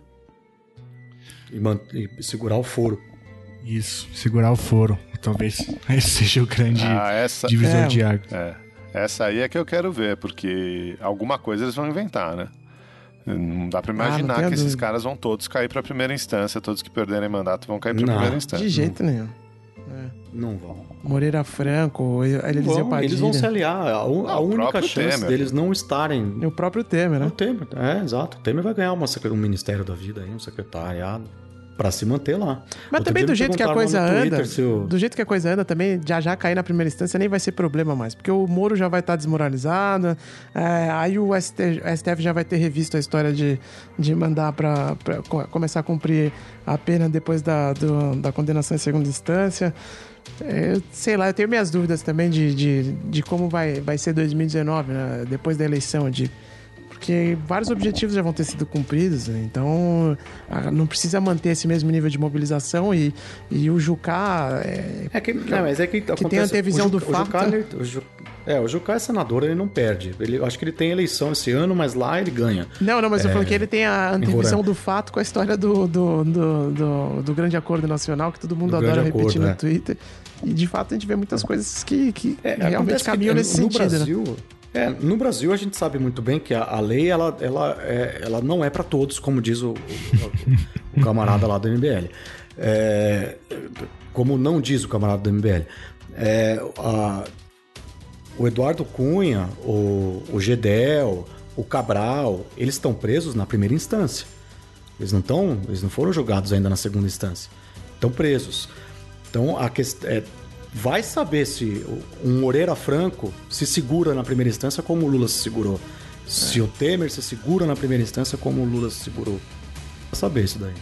Não. Esses caras vão se manter com Olha só, o o Ulisses, no último episódio que eu ouvi de vocês, estava dizendo lá que, que tinha deixado de ser cínico, que, que se era pro Lula ser o primeiro e aí melhorar as coisas, tudo bem. Agora já vi que ele já, já mudou de ideia. Já voltou no, no, já voltou, já voltou no, normal, no modo cinismo. Mas, mas o... isso aí é uma palhaçada, né? Esse discurso da Carmen é. Lúcia aí outro dia foi é, ridículo. Né? Foi ridículo, que, é. que, que tem que É. se, se levar em conta a justiça e tal. Hoje sai uma matéria aqui de um, de um processo contra o Jucá, ficou sentado lá, alguém pediu vista, já prescreveu a pena. O cara nem foi condenado, já prescreveu a pena. Né? Essa coisa do, do Lula, Lula, esse julgamento de segunda instância não era nem para ter acontecido, independente dos argumentos, o quê? Não era nem para ter acontecido. Tinha não sei quantos processos na frente, não sei quantos. Quer dizer, é, essa ideia de que a justiça é para todo mundo e tal, isso aí é uma, é uma, é uma palhaçada, né? É, mas, enfim, a gente tem que respirar aqui, guardar um pouco do cinismo, que esse ano vai ser difícil, É viu? porque senão você não vive, é. Porque senão você não vive. É, é, e, e o que eu falei na outra, na outra edição, e é verdade. é- é- também é muito. É tudo muito bipolar, é muito esquizofrênico em- em- em- no Brasil e nas análises, nas opiniões e por aí vai. Mas é que, o, que eu, o que o ponto que eu queria colocar era o seguinte: se, se vai haver uma comoção e tal é, suficiente para pularmos para uma próxima etapa da nossa, da nossa vida política, entendeu? Para que uma ruptura de fato com a forma como o jogo ocorre hoje, até para os próximos caras que estão vindo da esquerda, não digo do PT porque não existe essa opinião no PT, não existe essa mobilização no PT, mas dos outros caras que estão vindo da esquerda, ou, que seja os outros caras que estão vindo de centro, ou do Luciano Huck, ou que o raio que, par, que o parta, que fique claro que não dá, se você não for do PMDB, não dá para você fazer esse jogo de, de, de negociação que o Lula fez, entendeu? De, de é, se aliar com os caras, de deitar no com o inimigo, de deitar com o PP, de te- deitar com o PMDB, de tentar se aliar com esses caras é, e colocar esses caras na tua antessala, entendeu? Porque você vai pagar a conta. Então, era meio que nesse sentido que eu tava querendo dizer, saca? De tipo, é, pelo menos que o Lula seja abatido Pra mostrar pra quem tá vindo agora que não dá. Se você for seguir esse caminho, você vai se ferrar. Não tem como fazer política desse jeito. Tem que ter um, precisa ah, vir com uma ideia de, de ruptura para esse modelo de, de, de negociação política e, e principalmente partidária no Brasil, entendeu? Então, que o Lula seja o, entre aspas, né, o mártir, como eu falei lá zoando. Porque mártir ele não é, claro. Mas que pelo menos ele, ele sangue pra alguma coisa aí na, na- na nossa política, saca? Eu juro, eu nem tava lá. A culpa não foi minha, foi dela. Essa maldita escada que derrubou a minha amiga. A mesma escada assassina que matou o Zé Carlos, o amor da minha vida.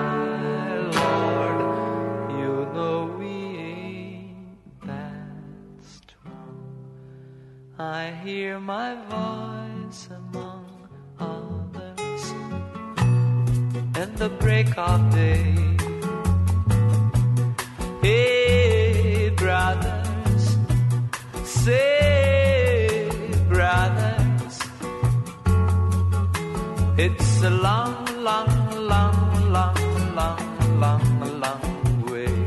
Mas o. A gente queria dar oportunidade para vocês responderem a pergunta que dá nome a esse podcast, cara, que é sempre a pergunta mais importante da noite. Que é de quem vocês gostariam de chutar a escada. Não tem como fugir, né, cara? Vou, vou chutar a escada do grandíssimo prefeito aventureiro, não prefeito de São Paulo, João Dória. É. Cara, o João, o João Dória, ele. é, quem acompanha o NBW sabe que eu sou um crítico dele desde o começo da, da, da campanha dele, tudo é. é, ele é. Nunca engoli, nunca. é, é, aceitei esse papo dele não ser político, esse papo dele vender que ele é o João Trabalhador. É, ele mentiu descaradamente para a população de São Paulo desde do começo da sua campanha, desde da pré-candidatura dele no PSDB, que procurem ouvintes se informar como é que foi ah, o dia da votação da pré-candidatura dele no PSDB para sair a, para ser o, na- nas preliminares né, do PSDB. É, aí depois ele vem com todo esse papo de João Trabalhador, de mostrar a carteira O primeiro programa dele abre ele mostrando a carteira de trabalho dele, o pai dele que veio da Bahia, etc. Ele vem falar que ele não é político, omitindo a história de um currículo absurdo dele envolvido com a política, é um lobista de primeira, ele está vendendo a cidade de São Paulo. E eu, eu não sou contra privatizações, tá? sou, sou a favor a certas privatizações, mas o que ele está fazendo com São Paulo, uma tentativa de venda desde o início, a única coisa que ele fez em São Paulo foi tentar vender a cidade e, e tentar alçar um voo maior para a campanha presidencial nesse ano e agora para a campanha ao governo de São Paulo. Ele em nenhum momento tentou ser prefeito de São Paulo. Você anda em São Paulo, você vê como está a zeladoria da cidade de São Paulo. Eu, como cidadão paulistano e que moro aqui em São Paulo, eu não tenho como não chutar a escada desse sujeito. É, eu, a minha é eu vou chutar a escada mais de uma forma mais subjetiva, assim, cara. Eu acho que é, o que tem me incomodado muito na vida aqui da Europa e no, do Brasil, que é beiro insuportável, é a criação e a identificação de bodes expiatórios de, de, modo em geral. Então eu gostaria de chutar a escada de quem sempre encontra um bode expiatório para reclamar. Aqui na Europa é o imigrante, né? É o, mais ainda é o muçulmano, né? E, e aí dá tudo no que dá. O Brexit foi muito motivado por causa disso, por essa história de imigrante. É, a gente vê também a Angela Merkel lá na Alemanha se, se equilibrando justamente por causa disso também, porque abriu as portas lá e teve uma consequência política. No Brasil, é, o, o bode expiatório da vez é o Lula, que, repito, ele é um sujeito que tem um monte de coisa para você falar de, das picaretagens dele, sem dúvida alguma. Mas colocar o Lula na cadeia amanhã, como diz o, o, o Mainardi, não vai resolver nada, saca? Vai continuar a mesma zona política no Brasil. E se as pessoas, se a gente não parar e, e, começar a olhar a situação mais, sabe, de uma forma mais abrangente e tal, e analisar de onde vêm os problemas e tentar encontrar soluções mais efetivas para vários aspectos da nossa sociedade, né? Ele vai continuar sempre nessa, sempre vai ter um bode expiatório da vez. Aí no Brasil hoje é o Lula, amanhã vai ser o Alckmin, ou vai ser o Bolsonaro, quem que seja, né? é, não, não, não caminha, né? não avança em nada. Então eu acho que o mais importante é não, não ficar criando bodes expiatórios. Eu acho que é, essa é a escada que eu gostaria de chutar. Woke up this morning singing an old, old Beatles song. We're not that strong, my Lord. You know we ain't that strong. I hear my voice among others, and the break of day. Brothers, brothers. It's a long, long, long, long, long, long, long long. A barata diz que tem sete saias de filó. É mentira da barata, ela tem é uma só. Ha ha ha, ho ho ho. Ela tem é uma só. Ha ha ha.